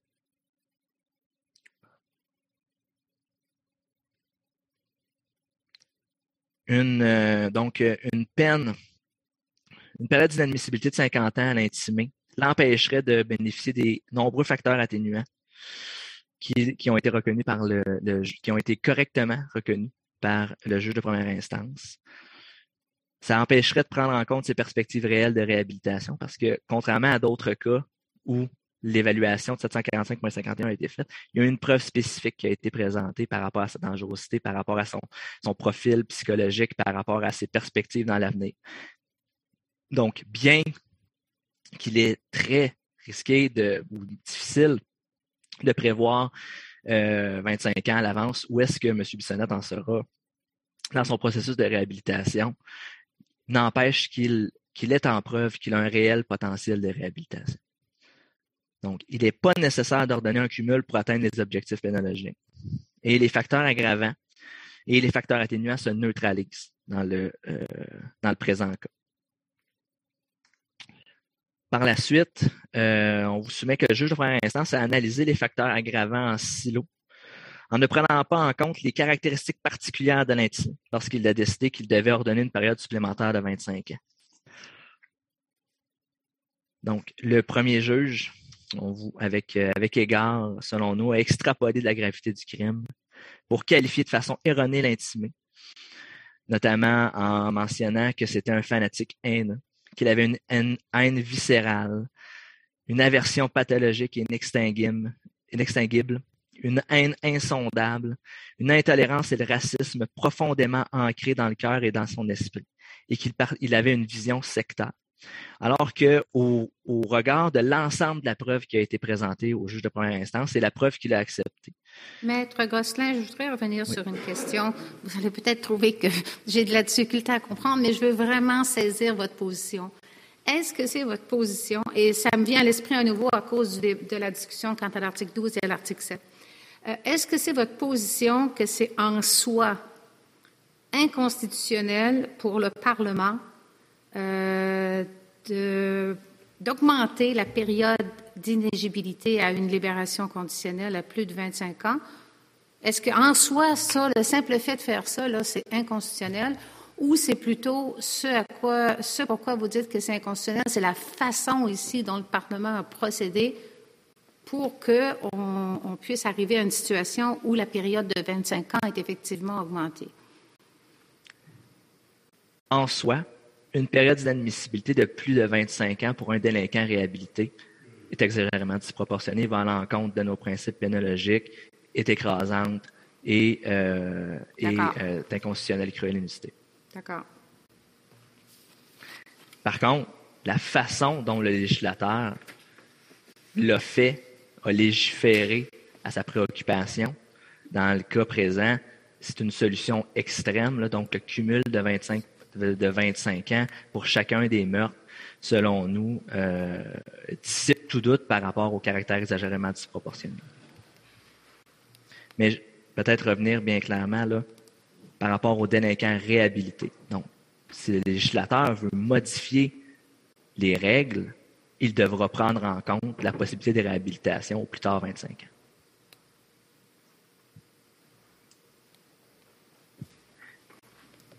Pour revenir à la, euh, période d'inadmissibilité appropriée, si jamais la Cour euh, validait la constitutionnalité de l'article 745.51, avec respect pour euh, le juge de première instance, nous, on considère que le juge de première instance a fixé des objectifs inatteignables et inapproprié à la peine qu'il entendait imposer à l'intimé, notamment en voulant exprimer la révolte que j'ai mentionnée tout à l'heure, éradiquer le racisme et la violence, protéger la société en ajoutant des pierres aux remparts ou dissuader tous les délinquants. Donc, on vous soumet que c'est non conforme aux objectifs pénologiques.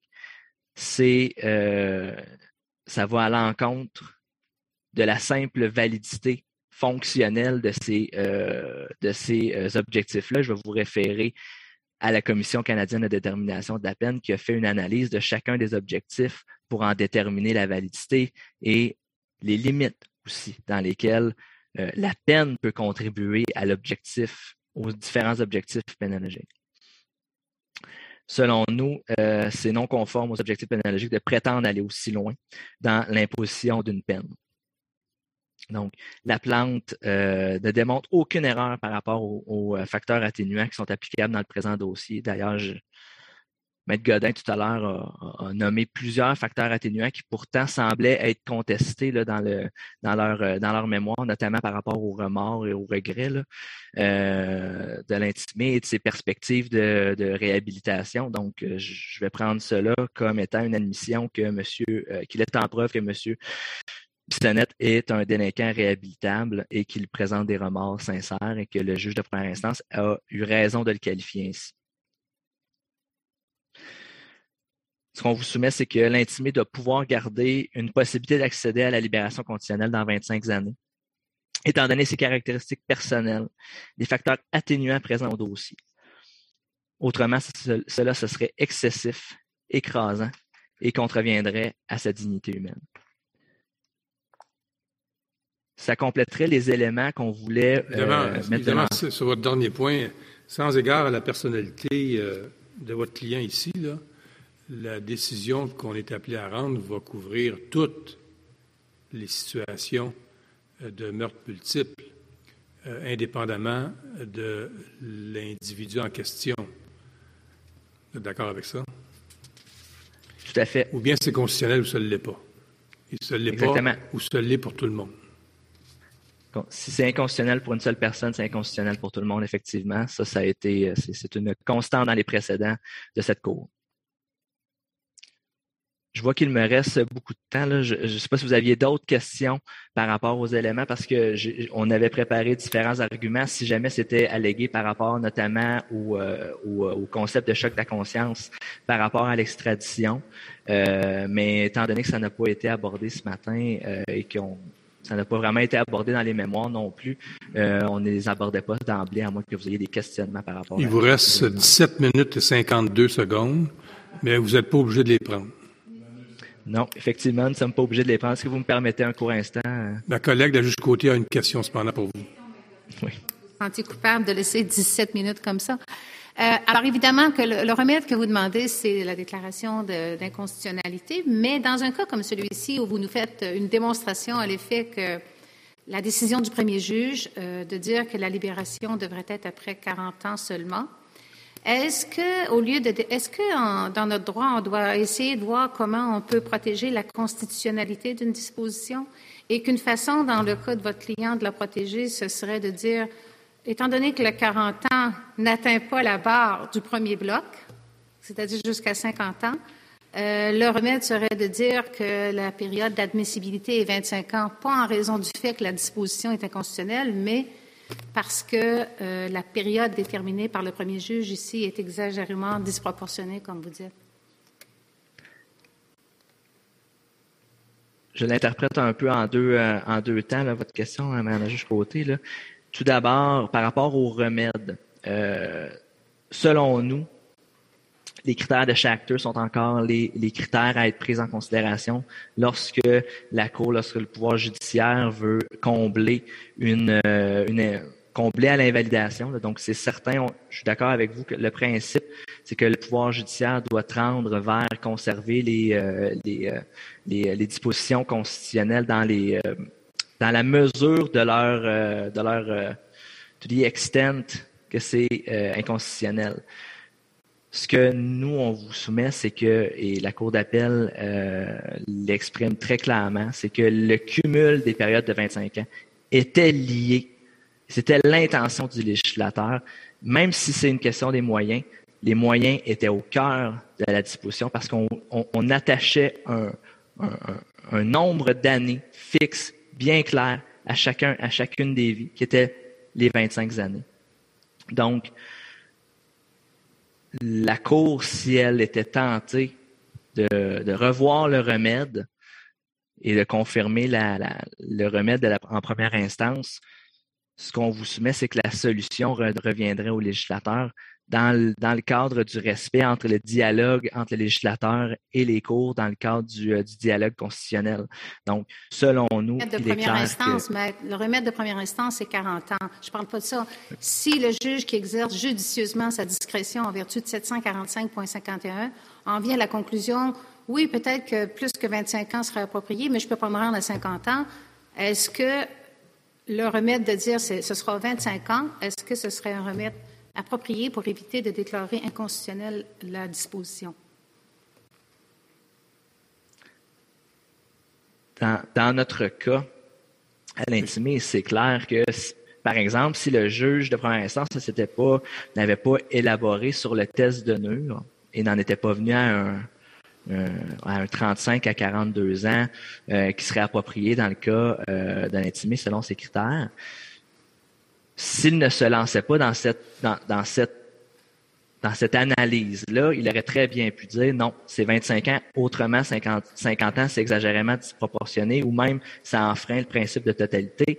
Il aurait pu, euh, il aurait pu s'en tenir là. Par contre, ce qu'on vous, ce qu'on vous soumet, c'est que le 50 ans donnera toujours des cas inconstitutionnels, peu importe le délinquant. Pour ça, vous avez dit, vous avez déjà, vous avez déjà plaidé que par sa nature même, la disposition est inconstitutionnelle. Alors, ça règle le dossier, là. Ben, j'essaie de répondre à la, à la juge Côté. Peut-être que ma réponse n'était pas claire, mais euh, effectivement, donc, je ne veux pas reprendre, là, mais si, c'est inconstitutionnel dans, dans, à chacune, si cette discrétion-là est appliquée et qu'elle devient constitutionnelle dans tous les cas, elle ne doit pas être dans le code criminel, ce ne doit pas être une disposition qui doit survivre. Merci beaucoup. Ça termine vos représentations. Est-ce que vous me permettez un court instant avec Vous avez 13 minutes et 28 secondes. oui. Merci.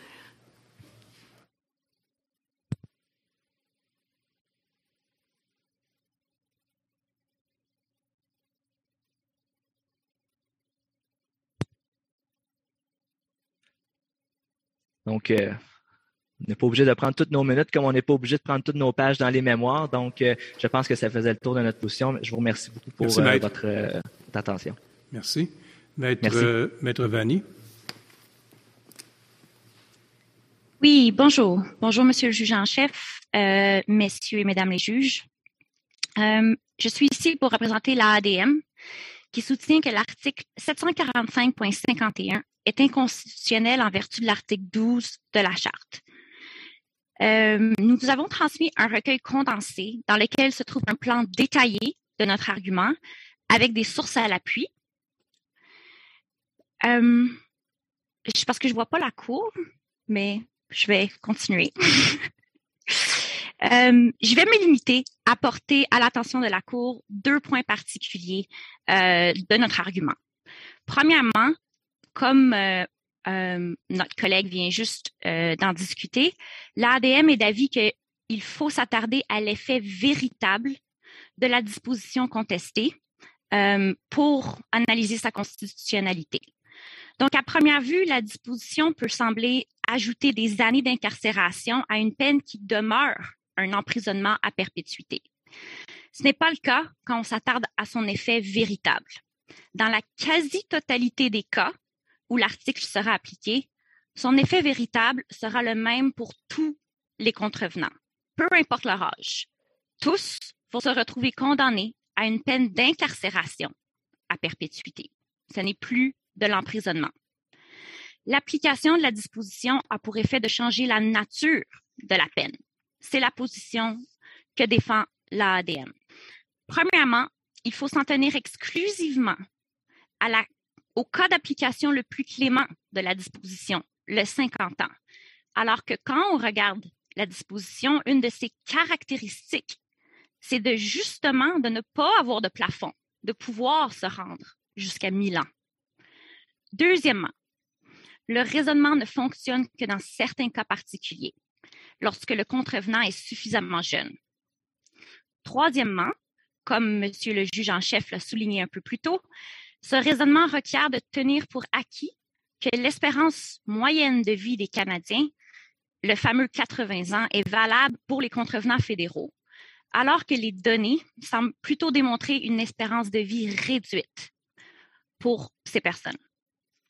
Euh, je euh, aussi, comme mon collègue euh, vient juste de le, mon confrère vient juste de le mentionner, il y a aussi des effets importants à l'institutionnalisation pendant de nombreuses années. Donc, pour toutes ces raisons, la conclusion de cette cour sur la nature de la disposition ne devrait pas dépendre de son application théorique la plus clémente possible.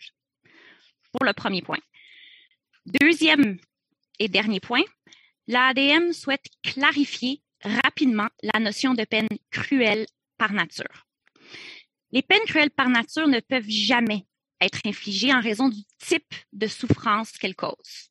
Prenons l'exemple utilisé par le juge Lamar dans Smith de la peine de coup de fouet. Peu importe le nombre de coups de fouet, c'est cruel. Pourtant, trois coups de fouet, ça semble quand même beaucoup moins euh, sévère que dix ans de pénitencier. Mais le Canada ne peut même pas infliger un seul coup de fouet. La quantité n'est pas en jeu. C'est vraiment la nature le problème. Ici, on vous dit, l'ADM vous dit, c'est la même chose. La peine d'incarcération perpétuelle sans perspective de fin réaliste ne devrait jamais être infligée à un Canadien. En aucune circonstance, pour la raison que le Canada refuse d'imposer ce type de peine. Donc, c'est pas le fait que certains des détenus vont mourir de causes naturelles en pénitencier qui rend la disposition inconstitutionnelle. Ce n'est pas non plus le nombre total d'années passées derrière les barreaux qui rend la peine inconstitutionnelle.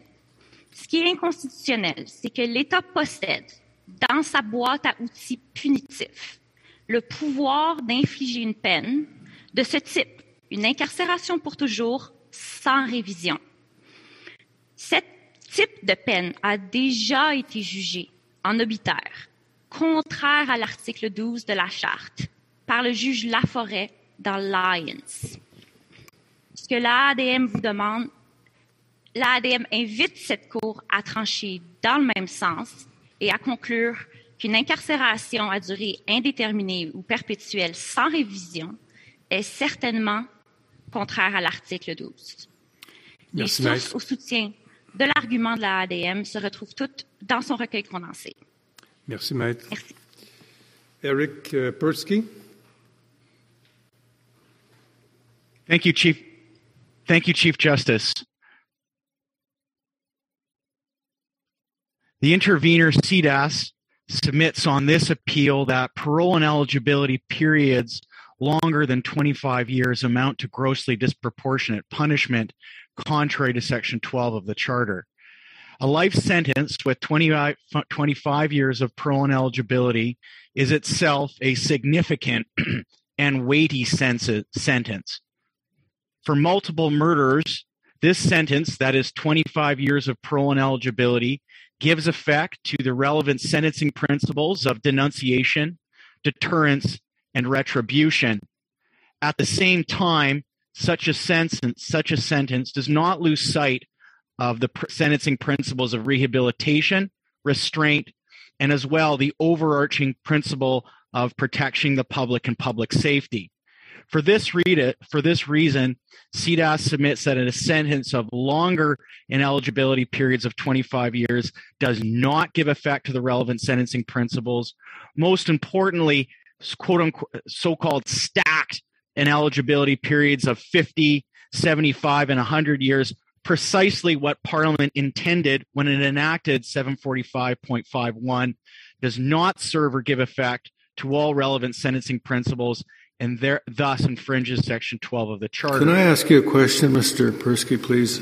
Someone is convicted of first degree murder and they're sentenced to life imprisonment without parole for 25 years. 10 years into their sentence, they commit another first degree murder. Um, can the parole and eligibility be made consecutive or does it have to be concurrent? Um, I, I, I could check that. It, it sort of centers on some uh, the rules on consecutive sort of center on some. No, no, I'm sorry, it doesn't because you said more than 25 years. I think is unconstitutional. Right. So your answer must be it has to be concurrent. It, it would, and my my my basic submission here is that anything beyond 25 years is is unconstitutional because this would be because he'd have still 15 left to serve on Right. the first, and then to add another 25, that would be 40. So you would say, can't do it, doesn't matter, we're stuck. Well, not not necessarily stuck. Um, it would be 25 years of parole and eligibility. The offender would have to uh, reach his period of ineligibility, regardless of whether he was rehabilitated or not, of no risk.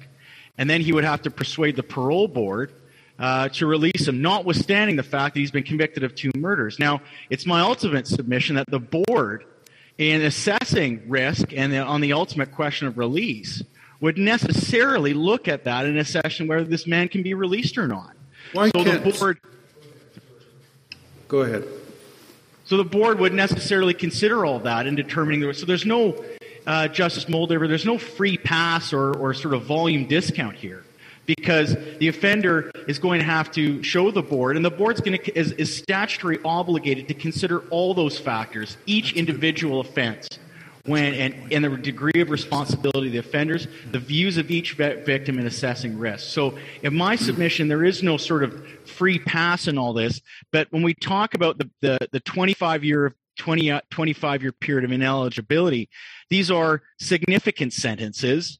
And, and, and indeed, since Parliament has abolished the faint hope process, and that was a key moderating aspect of the 25 year period in eligibility, that's gone now since he and it has been gone since 1997 since multiple murders okay but what's uh, magic what's magic about 25 years then mr Pirtsky you're saying anything beyond is unconstitutional what what's magic other than that's the number in the criminal code that parliament chose well 25 years is a is a is a is a is a number that is a is a degree of time that Parliament has determined uh, based after it abolished capital punishment. Right. And in my submission, um, the 25 year period it shows after a certain period of time the the, the questions of risk are dealt with by the parole board. And 25 years, in my submission, is a, is, an, is, a, is a degree of time which fits within, as the Quebec Court of Appeal said in this case, fits within the uh, within a within an offender's normal lifespan. So 25 years fits within that, and it gives it allows the offender an opportunity to rehabilitate themselves with 25 years, but at the same time giving effect to the principles of denunciation deterrence, which is why we have the in, in, initial ineligibility period. Thank so, you very much. Any further questions? Those are my submissions. Yeah. Thank you. Aaron Dan.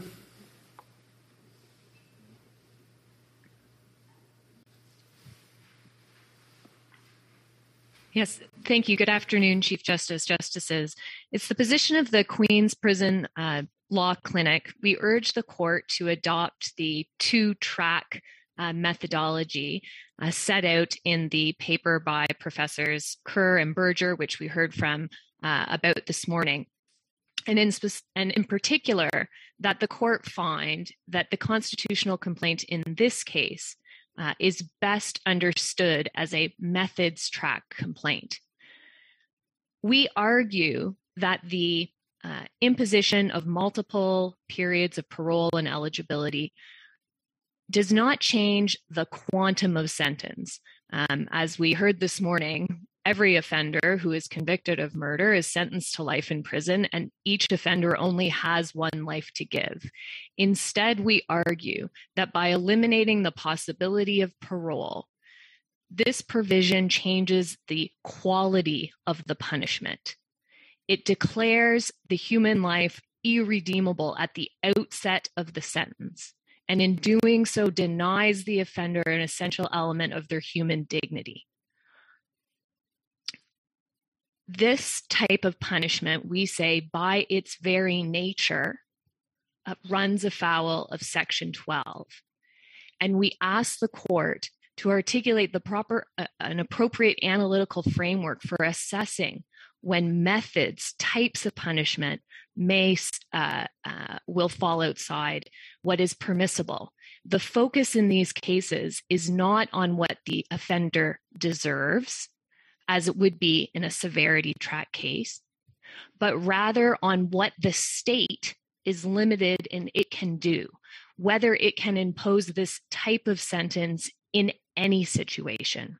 Ms. Dan, I think you would agree that there are first degree murders and there are first degree murders. The mother who kills four children because she's depressed and despair and she's been physically and mentally abused by her husband and she just her life is hopeless and so she plans to take her children with her and then commit suicide but she doesn't succeed is a little bit different than a case like this, where you have a multiple murderer who's involved in hate crimes against vulnerable, marginalized groups, who shows no remorse, uh, who keeps um, reloading his gun. His only remorse is that he didn't kill more, and he keeps coming back and actually killing people who are still alive. Um, I, I would have thought there's a little bit of a difference between first degree murders. And, and to me, despite the answer that we got from some of your colleagues, I would have thought there is a basis for Parliament to say, as long as it is, proportional in a way, you know what, Judge, you can increase, say, up, up to five years for each one to a maximum of X, whether it's 40 years or whatever. That's within your discretion. Is there something wrong with that? Is that automatically unconstitutional? When, when, when I've given you two examples, one is a very sympathetic case, and the other one is beyond description. We don't disagree that that Parliament is entitled to provide uh, sentencing judges with some manner of better uh, of giving more proportionate sentences which recognize the different degrees of uh, culpability that various murderers may have. What we say is they can't choose this method. The method that they have chosen is unconstitutional. It may well be that there are some offenses so malignant, some offenders so morally culpable that no punishment meted out would uh, be proportionate to the wrong done and the harm caused. But on the methods track, we say that proportionality isn't the question, judicial discretion isn't the question. Uh, the question is, what can the state do without betraying its values and its commu- uh, its commitment to human dignity? And if the punishment is cruel and unusual by its nature, it never lies in the hands of the state to impose, no matter the severity of the offense or the culpability of the offender the there are solutions to increasing proportionality for um, for multiple murders and for even single murderers who might well have different standards. But the one that Parliament chose in this case exceeds constitutional bounds and must be found to violate Section 12. Ms. Dan, does your approach, your methods track approach, uh, result in uh, essentially converting rehabilitation into a principle of fundamental justice? I know you're making the argument under Section 12. You've already said pr- proportionality. Uh, it doesn't do that with proportionality, but does it do that with rehabilitation? Chief Justice, if I could um, Absolutely. have additional time to answer. Thank you. Uh, I would submit that rehabilitation is a fundamental principle of justice in the sense that any deprivation of liberty by the state must be conducted in accordance with the principles of fundamental justice and in accordance with our fundamental respect for human dignity. And a sentence such as this one, a death in prison sentence, which declares the person irredeemable despite any efforts or success at atonement or rehabilitation denies that basic human dignity. And in that sense, yes, rehabilitation is a critical uh, and fundamental principle of, of sentencing in Canada. Thank you very much. Uh, Simon Boris. Thank you. Good afternoon, Chief Justice, Justices. The Canadian Prison Law Association's submissions consider the relationship between Section 745.51 and the federal correctional and parole systems. Ultimately, the CPLA's position is that 745.51 violates both sections 7 and 12 of the Charter. Turning first to Section 12, the CPLA submits that 745.51 is irreconcilable with the rehabilitative purpose of the federal correctional and parole systems. As set out in Section 3B of the Corrections and Conditional Release Act, the CCRA, the purpose of the federal correctional system is to contribute to the maintenance of a just, peaceful, and safe society by assisting in the rehabilitation of offenders and their reintegration into the community as law-abiding citizens.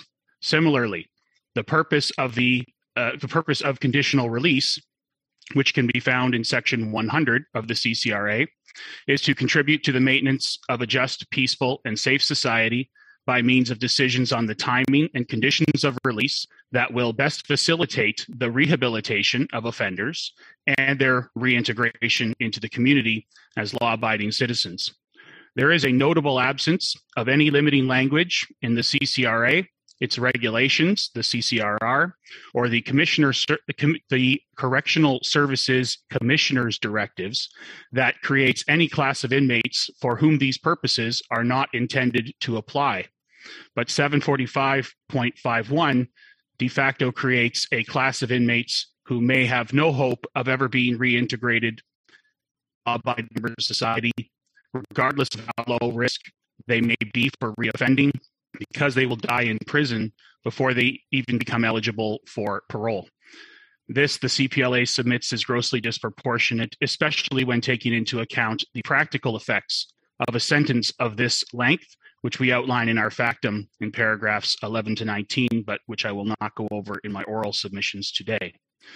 Turning then to section 7, as the Quebec Court of Appeal noted in paragraph 135, there are two objectives to 745.51. The CPLA submits that the that 745.51 is overbroad with respect to the first objective that of protecting society from the most incorrigible killers because it does not take into account the function of the parole board of canada which is to ensure that inmates being considered for parole do not present an undue risk to society and that their release will contribute to the protection of society by facilitating their reintegration the paramount consideration for the board is, in fact, the protection of society, Section 100.1. Well, well, well, that doesn't mean it's overbroad. That just means there's someone else other than the Court of Appeal um, checking to ensure that, that this is not the sentence is not imposed or administered in a way that that uh, is not restricted to the incorrigible offender. I mean, I'm, the, the argument that you're faced with um, in some of these factums is that any that any excessive sentence, right, that, that, that should not have been imposed because this person is not an incorrigible offender, can be dealt with by way of an appeal. Right, that's an arg- that's that's an argument, for example, that that the uh, that the uh, Muslim lawyers advance. You are saying, well, it's not overbroad, or rather, it is overbroad because we already have the parole board. But as I just see it, that's a second layer of protection. It may mean that the law is unnecessary, but is that overbroad? Uh, thank you, Justice Brown. I, I, I would argue that uh, that it is because the um, this is uh, the parole board is uh, something that's it's already baked in the system that the the parole board will be uh, at the very least the last resort to regulate um, the return of offenders into society and, and ultimately give effect to that important principle of, of rehabilitation. Well, so so those those laws may be superf- superfluous and unnecessary. I could probably go through the criminal code and identify sixty or seventy that I think are superfluous and unnecessary, but it doesn't make them overbroad. I mean, I'm just I'm just not understanding the argument, and maybe that's my failing. Um, Justice Brown, I think that uh, uh, ultimately the the argument about overbreadth is that uh, this provision, 745.51, uh, goes too far uh, in terms of uh, uh, giving the courts the power to impose these sentences uh, when there's there is simply no need to to do so, given the function of the parole board. Um, I, I, see that my time is up. I, am happy to continue discussing that if if the court wishes. Thank you very much, Ms. Stephanie Di Giuseppe. Good afternoon. On behalf of the CCLA, I submit that Section 745.51 is incongruent with persuasive sources of international and comparative human rights law. I will make two points in this regard. First, that the lower court was correct to consider international instruments, and this court should do the same. And second, that while you can reach this result on the basis of domestic law alone, if you do so, you would be in good company because the jurisprudence of the Grand Chamber of the European Court of Human Rights, particularly the Winter decision, offers support and confirmation for that result. First, I submit that this court must consider international sources which mandate that prisoners are treated with respect for their human dignity and which affirm the central importance of rehabilitation and reintegration into a just and humane penal system, a value we've recognized in Lacasse. These principles are derived also from persuasive sources summarized in my written submissions. Of them, the International Covenant on Civil and Political Rights is particularly important to the analysis under Quebec Inc. because it was ratified pre charter, and as such, it attracts the presumptive authority conferred by the principle of conformity. Internationally, the ICCPR has been interpreted as underlying a prohibition against irreducible sentences. To the extent that this section permits judges to impose sentences that rule out rehabilitation and social reintegration, Canada steps out of line with the goals and values of the ICCPR and threatens to move away from Chief Justice Dixon's commitment to Canadians that our charter will provide protection at least as great as that afforded by international human rights documents, which we have ratified. The Rome Statute is interesting here as well it has presumptive value in by virtue of having been ratified, but it doesn't operate the same way the ICCPR does in this case, not because we haven't adopted it into our domestic jurisprudence, but because we're not looking here at a provision that prescribes an obligation. Rather, it is useful to us because it represents an international consensus on what constitutes an exemplary sentence for the most heinous crimes, many of which, by their definition, involve mass murder. Also persuasive are instruments emanating from the Council of Europe. And that brings me to my second point. The Winter decision is useful to this court because it emanates from the Council of Europe, where Canada has enjoyed observer status since 1996, indicating support for the Council's guiding principles.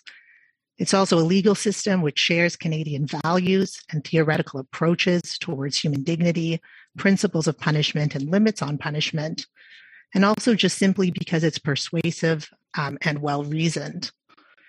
In Vinter, the court interpreted Article 3 as requiring that life sentences be both de jure and de facto reducible. There must be both a prospect of release and a possibility of review, because these are essential components of human dignity. The Vinter Court recognizes that even those who commit abhorrent and egregious crimes retain their fundamental humanity and carry within themselves the capacity to change. Radical transformation may be rare justices, but it is not impossible.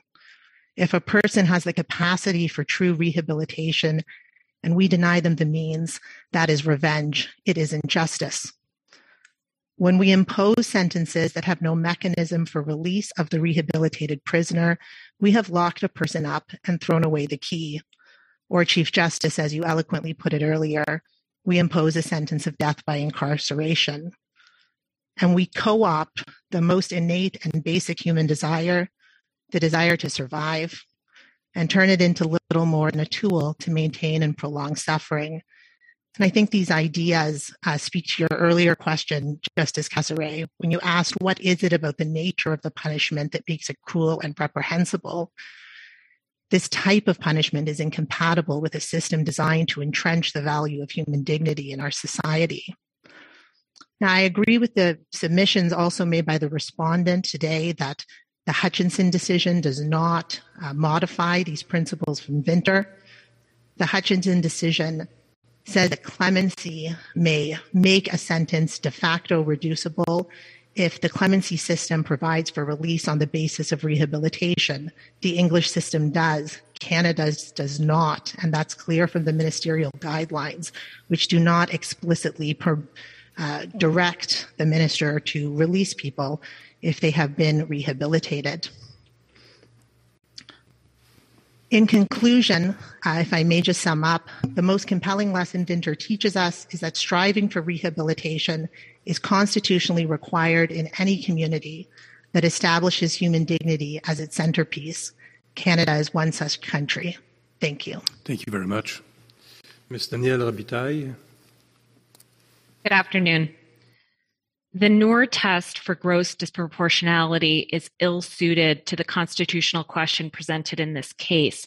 We urge on the court to adopt the test set out by Justice McIntyre and Smith for a cogent three category test for assessing whether a punishment meets the definition of cruel and unusual under Section 12 in the Charter.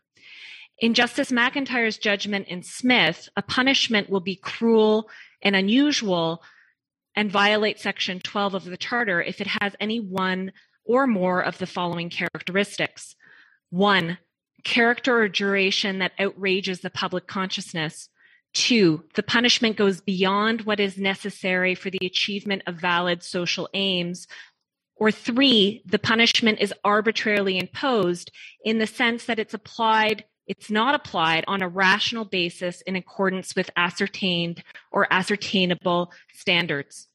We recommend this test to you for its analytical clarity in that any category of sentence, any sentence can be measured against these, as I have termed them, categories of cruelty to determine whether the sentence violates Section 12 of the Charter.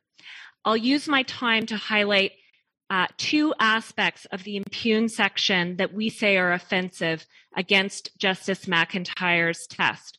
I address the third and the first category arbitrariness and outrage to the public consciousness.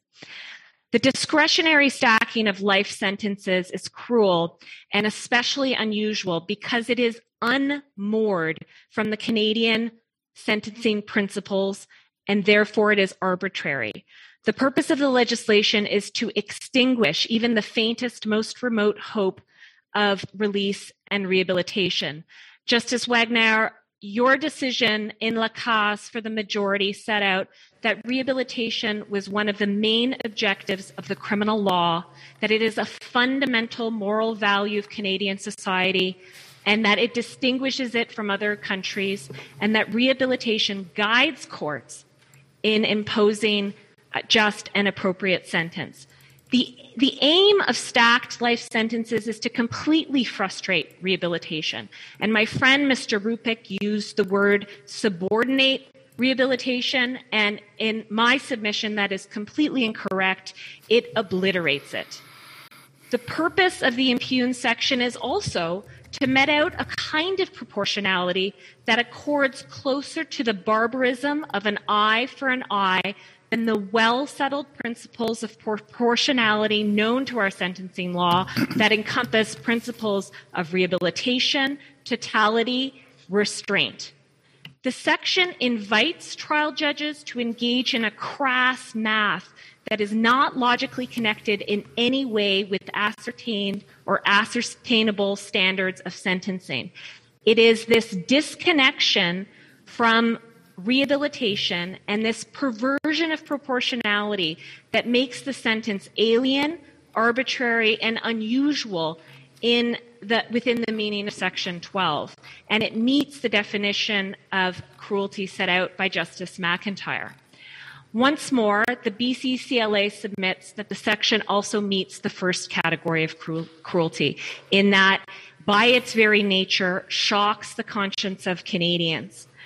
And I urge you to review the BC Court of Appeal decision in Simmons, which will provide some assistance on this question of outrage of the public consciousness.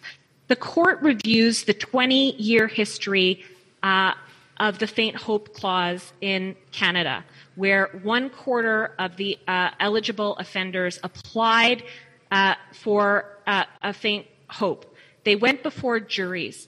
And over 80% of those applicants were successful in reducing their ineligibility periods before juries. That is, members of the Canadian community who were impaneled to consider the overall fairness of continuing to confine lifetime offenders consistently and for many offenders saw fit to reduce the parole ineligibility periods for murderers serving life sentences who had already served 15 years. You seem In to be suggesting that one day more than the moment at which a prisoner is rehabilitated is cruel and unusual punishment. Uh, if I have uh, that's my mistake, Justice Rowe. That the the aspect of the legislation that makes it cruel and unusual is the complete extinguishing uh, of the possibility. Uh, and so it may be the, the, the thing that the mischief of the section is that uh, no matter if the offender is successful or unsuccessful in the end, um, he will never have the opportunity. It is extinguished from the outset. Ms. Um, I'm sorry. Yes. Ms. Robitaille, uh, Justice Brown has the last question for you. Thank you. Um, Ms. Robitaille, I'm, go- I'm, going to acknowledge with some embarrassment that I haven't read Justice McIntyre's reasons in Smith for some time, and that's because there were four or five different reasons that comprise the majority in that's Smith. Right. Those I've looked at recently, but but none of them were his. His was a dissent. So Correct. so um, these three categories that you've identified have they been judicially adopted uh, in any authoritative uh, statements of this court or any other? They they have not. Um, they have not, and I and I urge you to take a look at at the decision. The attractiveness in my submission is that it incorporates this concept of arbitrariness that we find in uh, Section 7. And it, in my submission, falls closer in line to the instinctive, um, almost uh, gut reactive uh, um, sentiments expressed by the court in today's hearing um, and, and draw us closer to the real problem uh, of this section. And in addition, I think it provides the opportunity for a clear dialogue with Parliament.